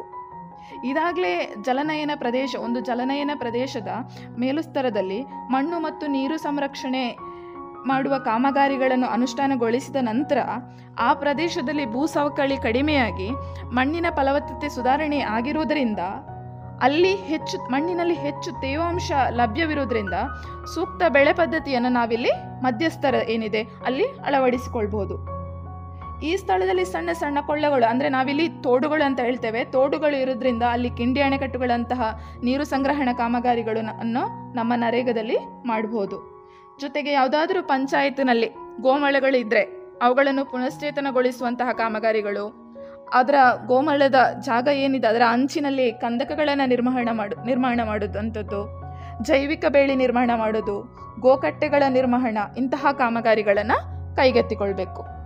ಇದಿಷ್ಟು ಮಧ್ಯಸ್ಥರದ ಕಾಮಗಾರಿಗಳು, ದ್ವಿತೀಯ ವರ್ಷದ ಕಾಮಗಾರಿಗಳು. ಇದಾದರ ನಂತರ ತೃತೀಯ ವರ್ಷ, ಅಂದರೆ ಆರ್ಥಿಕ ವರ್ಷ ಇಪ್ಪತ್ತೈದು, ಇಪ್ಪತ್ತಾರನೇ ಸಾಲಿನಲ್ಲಿ ಕೆಲಸ್ತರವನ್ನು ಉಪಚರಿಸುವಂತಹ ಕಾಮಗಾರಿಗಳು. ಇಲ್ಲಿ ಅಮೃತ ಸರೋವರದಂತಹ ಕಾಮಗಾರಿಗಳನ್ನು, ಅಂದರೆ ಕೆರೆಯನ್ನು ನಿರ್ಮಾಣ ಮಾಡುವಂಥ ಕಾಮಗಾರಿ ಇರ್ಬೋದು, ಅದನ್ನು ಪುನಶ್ಚೇತನಗೊಳಿಸುವಂಥದ್ದು ದೊಡ್ಡ ಮಟ್ಟದಲ್ಲಿ ಕಿಂಡಿ ಅಣೆಕಟ್ಟುಗಳನ್ನು ನಿರ್ಮಾಣ ಮಾಡುವಂಥ ಕಾಮಗಾರಿಗಳನ್ನು ನಾವಿಲ್ಲಿ ಕೈಗೆತ್ತಿಕೊಳ್ಬೇಕು. ಈ ಎಲ್ಲ ಕಾಮಗಾರಿಗಳನ್ನು ಕೈ, ನಾವು ಕೈಗೆತ್ತಿಕೊಳ್ಳುವುದರ ಮೂಲಕ ಜಲನಯನ ಪ್ರದೇಶದ ಸಂಪೂರ್ಣ ಅಭಿವೃದ್ಧಿಯನ್ನು ಮಾಡಬಹುದು ಈ ಎಲ್ಲ ಮಾಹಿತಿಗಳನ್ನು ನಾವು ಗಮನದಲ್ಲಿ ಇಟ್ಟುಕೊಂಡು ಮುಂದಿನ ಮೂರು ವರ್ಷಗಳಿಗೆ ಕ್ರಿಯಾ ಯೋಜನೆ ಅಥವಾ ಕರಡು ಯೋಜನೆಯನ್ನು ತಯಾರಿಸಬೇಕು. ಏನು ನಾವು ಕ್ರಿಯಾ ಯೋಜನೆಯನ್ನು ತಯಾರು ಮಾಡ್ತೇವೆ, ಅದಾದ ನಂತರ ಇದನ್ನು ಪಂಚಾಯತ್ ಮಟ್ಟದಲ್ಲಿ ನಡೆಯುವ ವಾರ್ಡ್ ಸಭೆ, ಅದರ ಜೊತೆಗೆ ಗ್ರಾಮ ಸಭೆಯಲ್ಲಿ ಅನುಮೋದನೆಯನ್ನು ಪಡೆದುಕೊಳ್ಳಬೇಕು ನಂತರ ಕ್ರಿಯಾ ಯೋಜನೆಯಲ್ಲಿರುವ ಕಾಮಗಾರಿಗಳನ್ನು ಕಾಮಗಾರಿಗಳನ್ನು ನಾವೇನು ಗುರುತಿಸಿಕೊಂಡಿದ್ದೇವೆ, ಕಾಮಗಾರಿಗಳನ್ನು ನಾವೇನು ಕ್ರಿಯಾ ಯೋಜನೆಯಲ್ಲಿ ತೆಗೆದುಕೊಂಡಿದ್ದೇವೆ, ಅದನ್ನು ಜಿ ಐ ಎಸ್ ಘಟಕದಲ್ಲಿ ಈಗಾಗಲೇ ಹೇಳಿರುವ ಹಾಗೆ ಭೌಗೋಳಿಕ ಮಾಹಿತಿ ವ್ಯವಸ್ಥೆ G I S and R S ಇಲ್ಲಿ ಅಪ್ಲೋಡ್ ಮಾಡಬೇಕಾಗಿರುತ್ತದೆ. ನರೇಗಾ ಯೋಜನೆಯಡಿ ಒಟ್ಟು ಇನ್ನೂರ ಅರವತ್ನಾಲ್ಕು ಕಾಮಗಾರಿಗಳಿದ್ದು, ಇದರಲ್ಲಿ ನೈಸರ್ಗಿಕ ಸಂಪನ್ಮೂಲ ನಿರ್ವಹಣೆ ಸಂಬಂಧಿಸಿದಂತೆ ನೂರ ಎಂಬತ್ತೆರಡು ಕಾಮಗಾರಿಗಳು ಇದ್ದಾವೆ. ಇದು ಒಟ್ಟಾರೆಯಾಗಿ ಜಲಸಂಜೀವಿನಿ ಯೋಜನೆಯ ಬಗ್ಗೆ ಸಂಕ್ಷಿಪ್ತವಾದ ಮಾಹಿತಿ. ಈ ಯೋಜನೆಯನ್ನು ಯಶಸ್ವಿಗೊಳಿಸಲು ಗ್ರಾಮ ಪಂಚಾಯತ್ ಮಟ್ಟದಲ್ಲಿ ಅಧಿಕಾರಿಗಳು, ಸಿಬ್ಬಂದಿಗಳು ಮತ್ತು ಸಮುದಾಯದ ಪಾತ್ರ ಹಾಗೂ ಜವಾಬ್ದಾರಿಯು ಹೆಚ್ಚಾಗಿರುತ್ತದೆ. ಈ ಯೋಜನೆಯನ್ನು ಯಶಸ್ವಿಗೊಳಿಸಲು ತಮ್ಮೆಲ್ಲರ ಸಹಕಾರವನ್ನು ಕೋರುತ್ತಾ ಅವಕಾಶಕ್ಕಾಗಿ ವಂದನೆಗಳು. ಇದುವರೆಗೆ ಮಹಾತ್ಮ ಗಾಂಧಿ ನರೇಗಾ ಯೋಜನೆಯಡಿ ಜಲಸಂಜೀವಿನಿ ಈ ಕಾರ್ಯಕ್ರಮದ ತಯಾರಿಯ ಕುರಿತು ಪುತ್ತೂರು ತಾಲೂಕು ಪಂಚಾಯತ್ ಮಹಾತ್ಮ ಗಾಂಧಿ ನರೇಗಾ ಯೋಜನೆ ತಾಂತ್ರಿಕ ಸಂಯೋಜಕರಾದ ಶ್ರೀಮತಿ ಪ್ರಶಾಂತಿ ಬಿಎಸ್ ಅವರಿಂದ ಮಾಹಿತಿಗಳನ್ನು ಕೇಳಿದಿರಿ.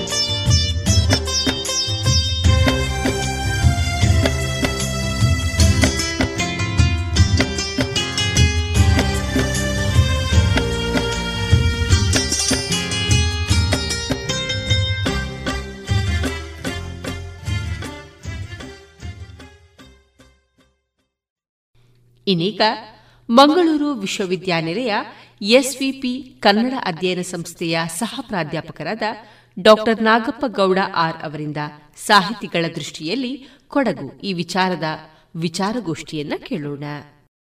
ಇತಿಹಾಸದ ಬಗ್ಗೆ ಅಲ್ಲಲ್ಲಿ ಅಲ್ಲಲ್ಲಿ ಸ್ವಲ್ಪ ಸ್ವಲ್ಪ ವಿಚಾರಗಳನ್ನು ತಿಳ್ಕೊಂಡಿದ್ದೀರಿ ಮತ್ತು ಇತಿಹಾಸವನ್ನು ನಾವು ಇವತ್ತು ಮರಿತಾ ಇದ್ದೇವೆ. ಇತಿಹಾಸವನ್ನು ನಾವು ಮೂಲೆಗೆ ತಳ್ತಾ ಇದ್ದೇವೆ. ನಮ್ಮ ನಮ್ಮ ಇತಿಹಾಸವನ್ನು ಕೂಡ ನಾವು ಅರ್ಥ ಮಾಡಿಕೊಳ್ಳೋದಕ್ಕೆ ಇವತ್ತು ಯುವ ಜನಾಂಗ ಮನಸ್ಸು ಮಾಡ್ತಾ ಇಲ್ಲ ಅನ್ನುವಂಥ ರೀತಿಯ ಮಾತುಗಳನ್ನು ನಾವೆಲ್ಲರೂ ಕೂಡ ಆಗಾಗ ಕೇಳ್ತಾ ಇರ್ತೇವೆ. ಇವತ್ತು ನಾನು ಈ ವಿಚಾರ ಸಂಕಿರಣದಲ್ಲಿ ವಿಷಯವನ್ನು ಮಂಡಿಸಲಿರುವಂಥದ್ದು ಸಾಹಿತಿಗಳ ದೃಷ್ಟಿಯಲ್ಲಿ ಕೊಡಗು ಅನ್ನುವಂಥ ವಿಚಾರ. ಬಹುಶಃ ವಿಚಾ, ವಿಷಯ ತುಂಬ ವ್ಯಾಪಕವಾಗಿದೆ, ದೊಡ್ಡದಾಗಿದೆ, ವಿಸ್ತಾರವಾಗಿದೆ. ಕೊಡಗಿನ ಸಂಸ್ಕೃತಿಗೆ ಸಂಬಂಧಪಟ್ಟ ಹಾಗೆ ಕೊಡಗಿನ ಇತಿಹಾಸಕ್ಕೆ ಸಂಬಂಧಪಟ್ಟ ಹಾಗೆ ಸಾಹಿತಿಗಳು ಯಾವ ರೀತಿಯಲ್ಲಿ ನೋಡಿದ್ದಾರೆ? ಕೊಡಗಿನಲ್ಲಿ ಈಗಾಗಲೇ ಅನೇಕ ಜನರು ಮಾತಾಡ್ತಾರೆ, ಏನು ಅಂತ ಹೇಳಿದ್ರೆ, ಕೊಡಗಿನಲ್ಲಿ ತೋಟಗಾರಿಕೆ ಬೆಳೆದಿದೆ. ಕೊಡಗಿನಲ್ಲಿ ಸೈನಿಕರ ಸಂಖ್ಯೆ ಹೆಚ್ಚು ಕಂಡು ಬರ್ತದೆ ಸೈನ್ಯದಲ್ಲಿ ಬಹುಶಃ ಪ್ರತಿಯೊಂದು ಮನೆಯಿಂದ ಒಬ್ಬೊಬ್ಬರಾದರೂ ಸೈನ್ಯವನ್ನು ಸೇರಿಕೊಳ್ತಾ ಇದ್ದಾರೆ. ಮತ್ತು ಕ್ರೀಡೆಯಲ್ಲಿ ಕೊಡಗು ಭಾಳ ಪ್ರಸಿದ್ಧಿಯನ್ನು ಪಡೆದಿದೆ. ಬಹುಶಃ ನಮ್ಮ ಭಾರತದ ಬೇರೆ ಬೇರೆ ತಂಡಗಳನ್ನು ಕೊಡಗಿನ ಒಬ್ಬರಾದರೂ ಕೂಡ ಪ್ರತಿನಿಧಿಸ್ತಾ ಇರುವಂಥದ್ದನ್ನು ನಾವು ಇವತ್ತು ಕೂಡ ನೋಡ್ತಾ ಇದ್ದೀವಿ. ಹಿಂದಿಂದೂ ಕೂಡ ಅದು ನಡ್ಕೊಂಡು ಬರ್ತಾ ಇದೆ. ಆದರೆ ಅಲ್ಲಿಯ ಸಾಂಸ್ಕೃತಿಕ ಕ್ಷೇತ್ರ ಏನಿದೆ, ಸಾಹಿತ್ಯ ಕ್ಷೇತ್ರ ಏನಿದೆ, ಅಲ್ಲಿ ಸ್ವಲ್ಪ ಬರಡುತನವನ್ನು ಕಾಣ್ತೀವಿ ಅನ್ನುವಂಥ ಆಕ್ಷೇಪದ ರೀತಿಯ ಮಾತುಗಳು ಅಲ್ಲಲ್ಲಿ ಕೇಳಿ ಬರ್ತಾವೆ. ಆದರೆ ಇದನ್ನು ಯಾರು ಆ ರೀತಿ ಮಾತುಗಳನ್ನು ಆಡ್ತಾರೆ ಅಂತ ಹೇಳಿದರೆ ಬಹುಶಃ ಕೊಡಗಿನ ಇತಿಹಾಸವನ್ನು, ಕೊಡಗಿನ ಸಾಹಿತ್ಯವನ್ನು, ಕೊಡಗಿನ ಸಾಂಸ್ಕೃತಿಕ ಪರಿಸರವನ್ನು ಸರಿಯಾದ ರೀತಿಯಲ್ಲಿ ಅಧ್ಯಯನ ಮಾಡದೆ ಮೇಲು ಮೇಲು ರೀತಿಯಲ್ಲಿ ನೋಡಿಬಿಟ್ಟು ಒಂದು ಹೇಳಿಕೆಯ ರೂಪದಲ್ಲಿ ಆ ರೀತಿಯ ಮಾತುಗಳನ್ನು ಹೇಳ್ತಾರೆ ಅಂತ ನನಗನ್ನಿಸ್ತದೆ. ಯಾಕೆಂದರೆ ನಾನು ಕೂಡ ಕೊಡಗಿನಲ್ಲಿ ಸುಮಾರು ಎಂಟು ವರ್ಷಗಳ ಕಾಲ ಕಾಲೇಜಿನಲ್ಲಿ ಅಧ್ಯಾಪಕನಾಗಿ ನಾನು ಅಲ್ಲಿ ಕೆಲಸ ಮಾಡ್ತಾ ಇದ್ದೆ.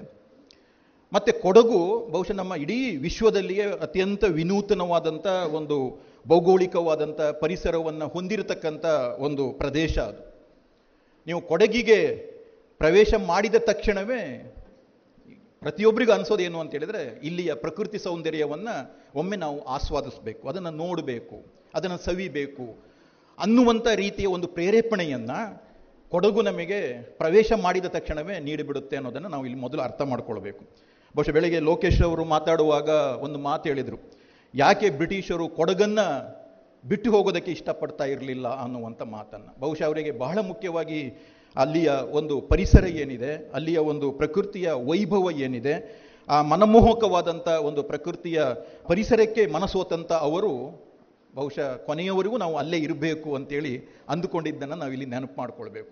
ಬಹುಶಃ ಪ್ರತಿಯೊಬ್ಬ ಮನುಷ್ಯನಿಗೂ ಪ್ರಕೃತಿ, ಪರಿಸರ ಈ ರೀತಿಯಲ್ಲಿ ಒಂದು ಪ್ರಚೋದನೆಯನ್ನು, ಒಂದು ಪ್ರೇರೇಪಣೆಯನ್ನು ನೀಡ್ತಾನೆ ಇರ್ತದೆ.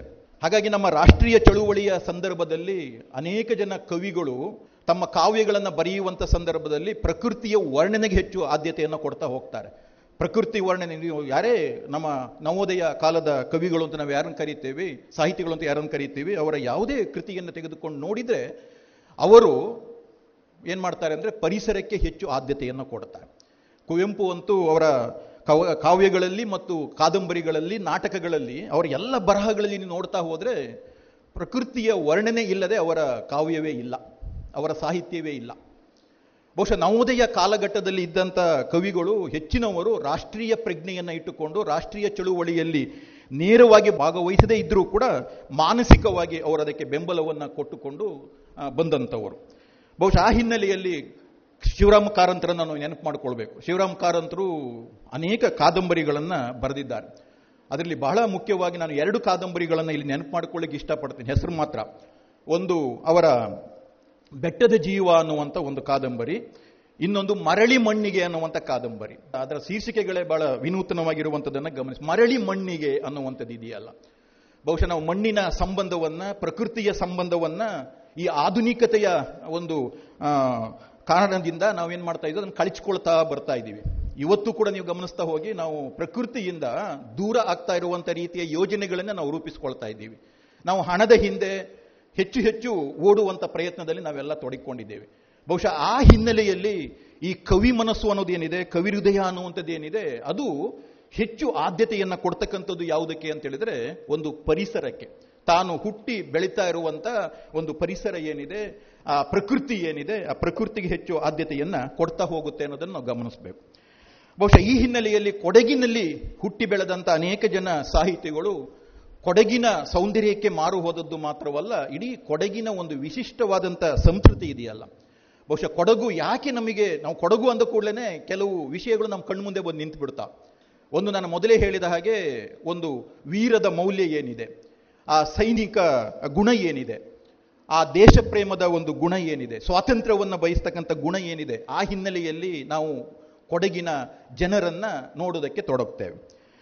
ಇನ್ನೊಂದು ಅವರಲ್ಲಿರುವಂಥ ಒಂದು ಏನು ದೇಹದಾರ್ಢ್ಯತೆ ಅನ್ನುವಂಥದ್ದು. ಕ್ರೀಡೆಗೆ ಅವರು ಯಾಕೆ ಹೆಚ್ಚೊಂದು ಒತ್ತನ್ನು ಕೊಡ್ತಾರೆ ಅನ್ನೋದನ್ನು ನಾವು ನೆನಪು ಮಾಡ್ಕೊಳ್ತಾ ಹೋದರೆ, ಕೊಡಗಿನ ಪರಿಸರದಲ್ಲಿ ಹುಟ್ಟಿ ಬೆಳೆದಂಥ ಪ್ರತಿಯೊಬ್ಬರೂ ಕೂಡ ಒಂದು ಒಂದು ಕ್ರೀಡಾಪಟು ಆಗ್ತಾರೆ ಇಲ್ಲ ಅಂದರೆ ಕ್ರೀಡಾಪಟುಗಳಿಗೆ ಪ್ರೋತ್ಸಾಹವನ್ನು ಕೊಡ್ತಕ್ಕಂಥದ್ದನ್ನು ಕಾಣುತ್ತೆ.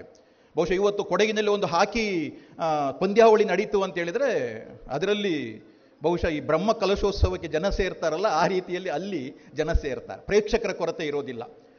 ನೀವು ಗಮನಿಸ್ತಾ ಹೋಗಬೇಕು. ಹಾಗಾಗಿ ಅವರು ಕೊಡ್ತಕ್ಕಂಥ ಬದುಕಿನ ಮೌಲ್ಯಗಳಿದಾವಲ್ವ? ಆ ಮೌಲ್ಯಗಳಿಗೆ ಅವರು ಹೆಚ್ಚು ಆದ್ಯತೆಯನ್ನು ಕೊಡುವಂಥದ್ದನ್ನು ನಾವು ವಿಶೇಷವಾಗಿ ಗಮನಿಸಬೇಕು ಅನ್ನುವಂಥದ್ದು. ಬಹುಶಃ ಇನ್ನೊಂದು ಬಹಳ ಮುಖ್ಯವಾದಂಥ ವಿಷಯ ಅಂತ ಹೇಳಿದರೆ ಕೊಡಗಿನಲ್ಲಿ ಕೃಷಿ ಬಹಳ ಪ್ರಧಾನವಾಗಿರುವಂಥದ್ದು. ಅದರಲ್ಲೂ ಕೂಡ ಬ್ರಿಟಿಷರ ಆಗಮನದ ನಂತರ ನಮ್ಮಲ್ಲಿ ಆ ಕೃಷಿಯಲ್ಲಿ ಅನೇಕ ರೀತಿಯ ಪಲ್ಲಟಗಳು, ಬದಲಾವಣೆಗಳು ಆಗ್ತಾ ಬಂದದನ್ನು ಕಾಣುತ್ತೇವೆ. ಅಲ್ಲಿ ತೋಟಗಾರಿಕಾ ಬೆಳೆಗಳಿಗೆ ಹೆಚ್ಚು ಆದ್ಯತೆ ಸಿಕ್ಕಿದಂಥದ್ದನ್ನು ಗಮನಿಸ್ತೇವೆ. ಬಹುಶಃ ಕಾಫಿ ಅನ್ನುವಂಥದ್ದು ಇವತ್ತು ಕೊಡಗಿನ ಒಂದು ದೊಡ್ಡ ಬೆಳೆಯಾಗಿ ಬೆಳೀತಾ, ಬೆಳ್ಕೊಂಡು ಬರ್ತಾ ಇರೋದನ್ನು ನಾವು ಗಮನಿಸಬೇಕು. ಅದರ ಜೊತೆಗೆ ಯಾಲಕ್ಕಿ, ನೀವು ಕೊಡಗನೆ ನೆನಪು ಮಾಡಿಕೊಂಡು ಕೂಡಲೇ ಕಾಫಿ ನೆನಪಾಗ್ತದೆ, ಯಾಲಕ್ಕಿ ನೆನಪಾಗ್ತದೆ, ಕಿತ್ತಳೆ ಹಣ್ಣುಗಳು ನೆನಪಾಗ್ತಾವೆ. ಕೊಡಗಿನ ಕಿತ್ತಳೆ ಅಂತ ಹೇಳಿಬಿಟ್ರೆ ಅದು ಭಾಳ ಕಾಶ್ಮೀರದ ಆ್ಯಪಲ್ ಇದ್ದ ಹಾಗೆ, ಸೇಬು ಸೇಬು ಇದ್ದ ಹಾಗೆ. ಆ ರೀತಿಯಲ್ಲಿ ಕೊಡಗಿನ ಕಿತ್ತಳೆಯನ್ನು ನಾವು ನೆನಪು ಮಾಡಿಕೊಳ್ಳುತ್ತೆ ಮತ್ತು ಅದಕ್ಕಿಂತ ವಿಶೇಷವಾಗಿ ನನಗೆ ಅಲ್ಲಿ ಬಹಳ ಮುಖ್ಯ ಅನಿಸೋದು ಸಾಂಸ್ಕೃತಿಕವಾಗಿ ಅಲ್ಲಿ ಒಂದು ಶ್ರೀಮಂತವಾದಂಥ ಜಾನಪದ ಸಂಸ್ಕೃತಿ ಇದೆ. ಬಹಳ ಶ್ರೀಮಂತವಾದದ್ದು ಅದು. ಬಹುಶಃ ಜಗತ್ತಿನ ನೀವು ಯಾವ ಭಾಗದಲ್ಲೂ ಕೂಡ ಅಷ್ಟೊಂದು ಗಟ್ಟಿ ಆದಂಥ, ಸತ್ವಯುತವಾದಂಥ, ಮೌಲ್ಯಯುತವಾದಂಥ ಒಂದು ಜಾನಪದ ಸಂಸ್ಕೃತಿ ಇದೆಯಲ್ಲ, ಜಾನಪದ ಶ್ರೀಮಂತಿಕೆ ಇದೆಯಲ್ಲ, ಅದು ಬಹುಶಃ ಬೇರೆ ಕಡೆಯಲ್ಲೂ ಅಷ್ಟು ಗಟ್ಟಿಯಾಗಿ ಕಂಡು ಬರೋದಿಲ್ಲ ಎಲ್ಲ ಕಡೆಯಲ್ಲೂ ಜಾನಪದ ಇದೆ, ಇಲ್ಲ ಅಂತ ನಾನು ಹೇಳ್ತಾ ಇಲ್ಲ. ಆದರೆ ಕೊಡಗಿನಲ್ಲಿ ಇವತ್ತು ಕೂಡ ಆ ಜಾನಪದವನ್ನು ಅನೇಕ ಜನರು ಅದನ್ನು ಸಂರಕ್ಷಣೆ ಮಾಡ್ಕೊಂಡು ಬರ್ತಾ ಇದ್ದಾರೆ. ಅದನ್ನು ಮುಂದುವರಿಸ್ಕೊಂಡು ಬರ್ತಾ ಇದ್ದಾರೆ. ಬಹುಶಃ ಅಲ್ಲಿರ್ತಕ್ಕಂಥ ಕೆಲವು ಜಾನಪದ ನೃತ್ಯಗಳೇನಿದ್ದಾವೆ?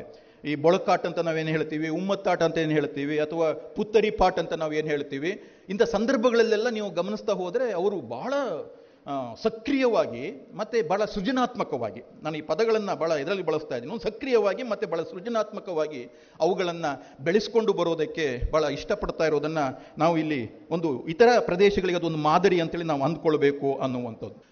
ಹಾಗಾಗಿ ಕೊಡಗಿನ ಇತಿಹಾಸವನ್ನು, ಸಾಹಿತ್ಯದ ಇತಿಹಾಸವನ್ನು ಗಮನಿಸ್ತಾ ಹೋದರೆ ಹನ್ನೊಂದನೇ ಶತಮಾನದಿಂದ ಕೊಡಗಿನಲ್ಲಿ ಸಾಹಿತ್ಯ ಕೃತಿಗಳ ರಚನೆಯಾಗಿದೆ ಅನ್ನುವಂಥ ಚರ್ಚೆಗಳು ಕೂಡ ನಡ್ಕೊಂಡು ಬಂದಿದೆ.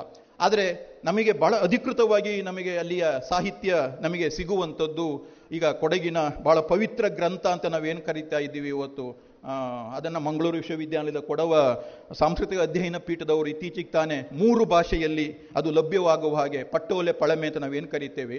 ಕೊಡಗರ ಪಟೋಲೆ ಪಳಮೆ ಅನ್ನುವಂಥ ಒಂದು ವಿಶಿಷ್ಟಪೂರ್ಣವಾದಂಥ ಒಂದು ಕೃತಿ ಏನಿದೆ, ಆ ಕೃತಿ ಬಹುಶಃ ಜಗತ್ತಿನಲ್ಲಿ ಕಂಡು ಬರದೇ ಇರುವಂಥ ಒಂದು ಕೃತಿ ಅದು.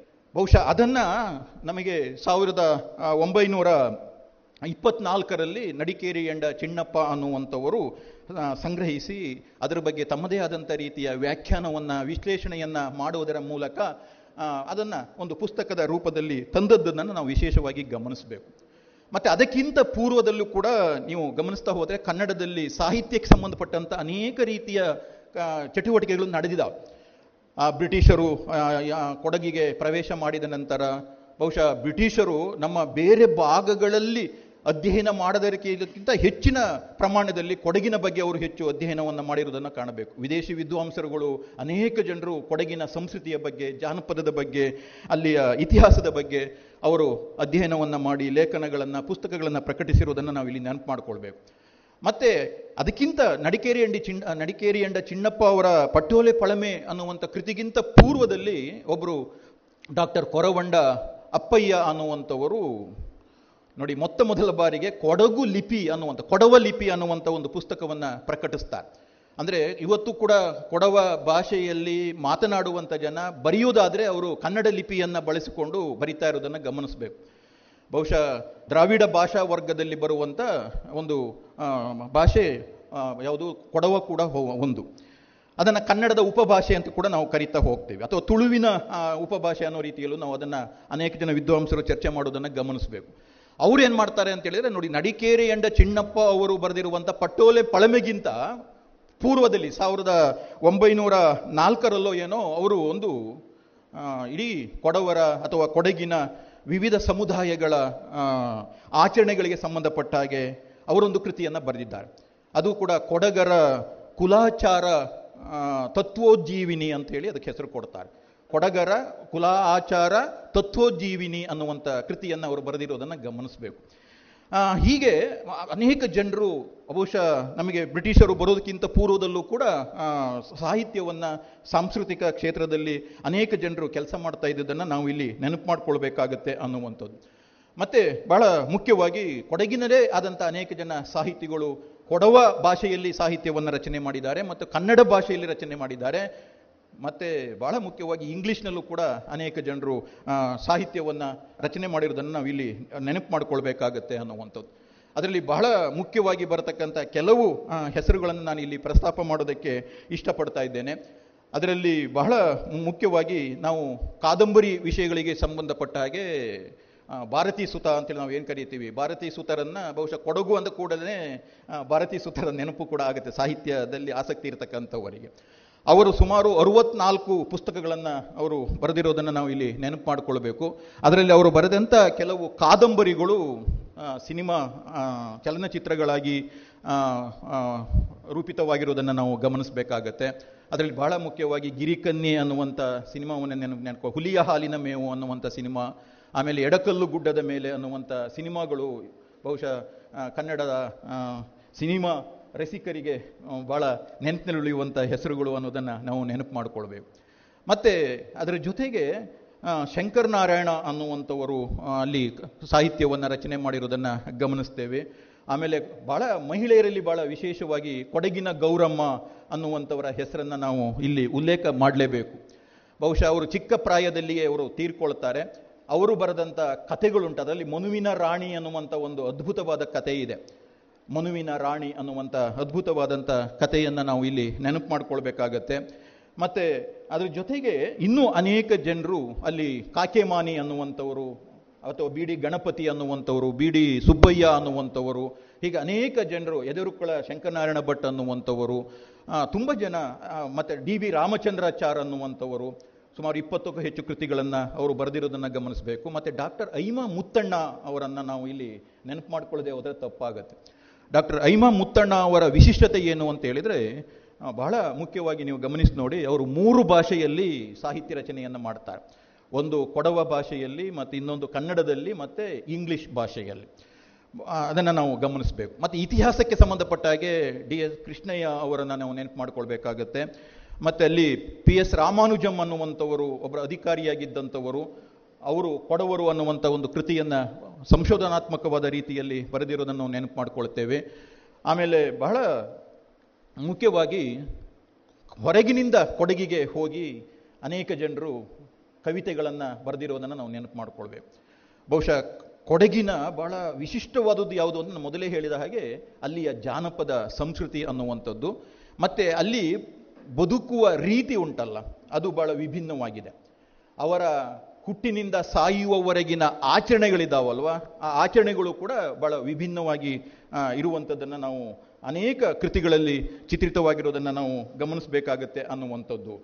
ಮತ್ತು ಕೊಡವರ ಬಹಳ ಮುಖ್ಯವಾದ ಒಂದು ಗುಣ ಏನಪ್ಪ ಅಂತ ಹೇಳಿದರೆ ಅತಿಥಿ ಸತ್ಕಾರ. ಬಹುಶಃ ಕೊಡವರು ಅಂದ ತಕ್ಷಣವೇ ನಮಗೆ ಹೆಚ್ಚು ನೆನ್, ಮೊದಲು ನೆನಪಾಗುವಂಥದ್ದು ಅವರ ಅತಿಥಿ ಸತ್ಕಾರ ಉಂಟಲ್ಲ.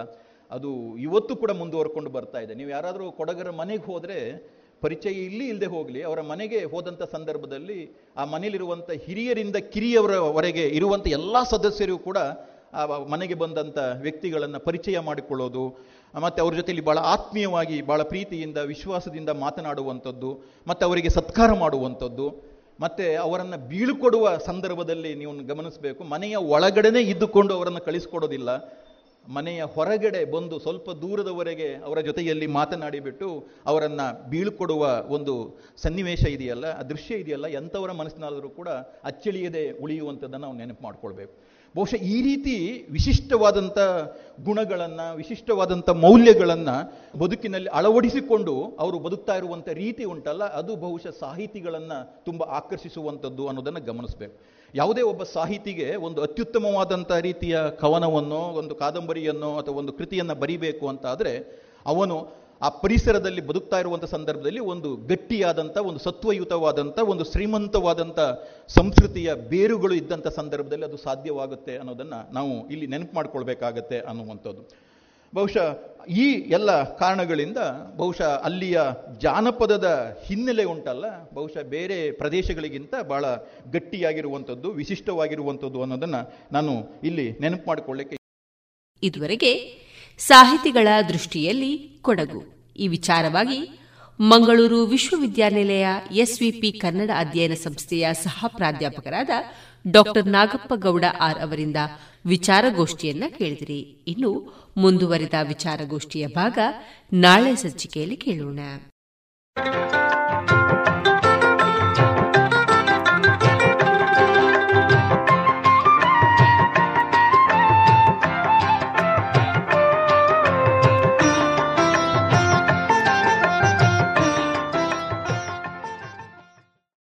ಇನ್ನೀಗ ಮಧುರ ಗೀತೆಗಳು ಪ್ರಸಾರಗೊಳ್ಳಲಿದೆ.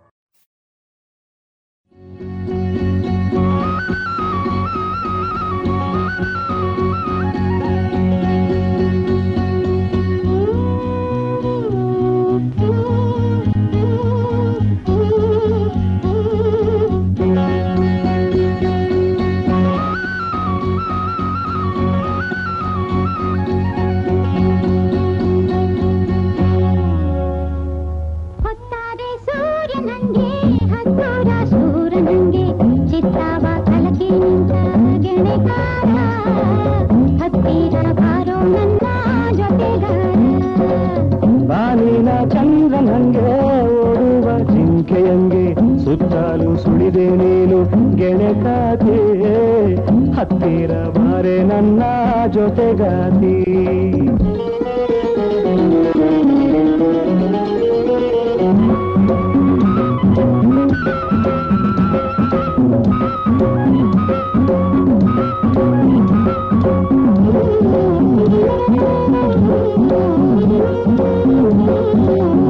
Thank you.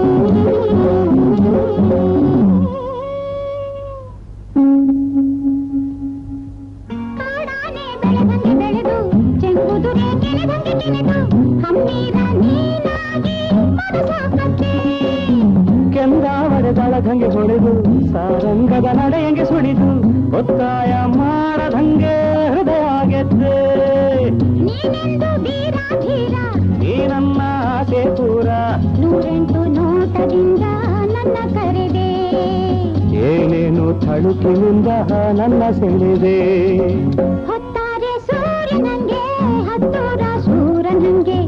ತಾವ ಕಲಕೆ ನಿಂತ ಗೆಣೆಗಾರ? ಹತ್ತಿರ ಬಾರಿ ನನ್ನ ಜೊತೆಗಾತಿ.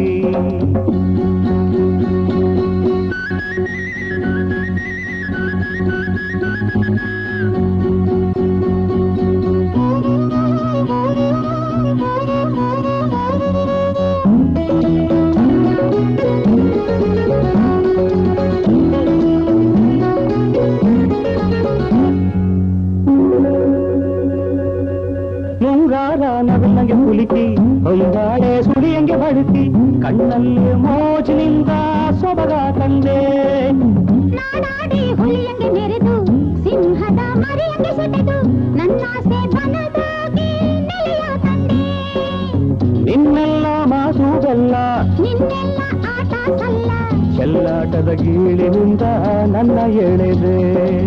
ತುಂಟಾಟದ ಕಣ್ಣ ಹಿಡಿದೆ. ಬಾಲಿನ ಚಂದ್ರನಂಗೆ ಓಡುವ ಜಿಂಕೆಯಂಗೆ ಸುತ್ತಲೂ ಸುಳಿದೆ ನೀನು ಗೆಣೆ ಕಾತೆ ಹತ್ತಿರ ಬಾರೆ ನನ್ನ ಜೊತೆಗಾತೆ ಹತ್ತಿರ ಬಾರೋ ನನ್ನ ಜೊತೆಗಾರ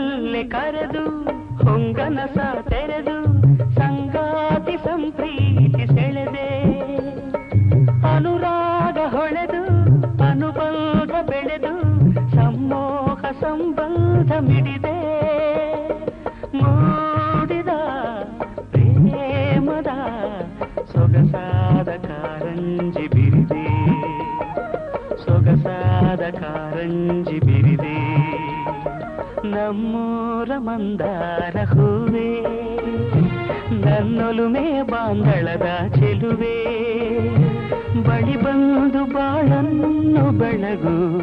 ನನ್ನ ಬರಿದಾದ ಮನದಲ್ಲಿ ಮಿನುಗು. ನಮ್ಮೂರ ಮಂದಾರ ಹೂವೇ.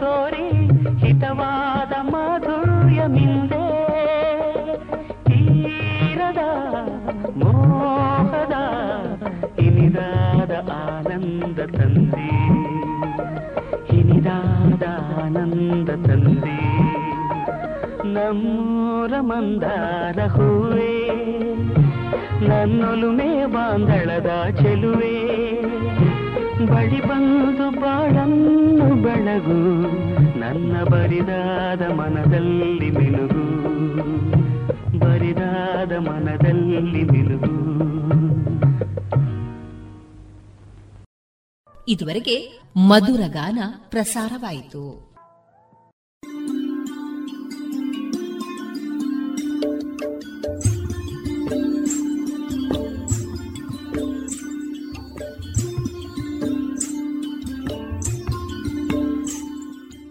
ರೇಡಿಯೋ ಪಾಂಚಜನ್ಯ ಸಮುದಾಯ ಬಾನುಲಿ ಕೇಂದ್ರದಿಂದ ನಿಮ್ಮ ಕಾರ್ಯಕ್ರಮಗಳು ಪ್ರಸಾರವಾಗಬೇಕೇ? ಹಾಗಿದ್ದರೆ ನಮ್ಮನ್ನು ಸಂಪರ್ಕಿಸಿ. ನಮ್ಮ ದೂರವಾಣಿ ಸಂಖ್ಯೆ ಸೊನ್ನೆ ಎಂಟು ಎರಡು ಐದು ಒಂದು, ಎರಡು ಒಂಬತ್ತು ಎಂಟು ನಾಲ್ಕು ಒಂಬತ್ತು ಒಂಬತ್ತು.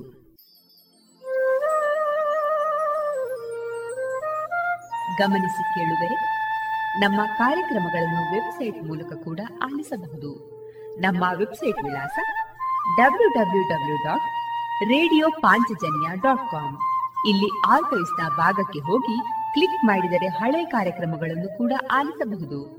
ಜೊತೆಗೆ ನಮ್ಮ ಪ್ರಸಾರವನ್ನು ಆಪ್ ಮೂಲಕವೂ ಕೇಳಬಹುದು.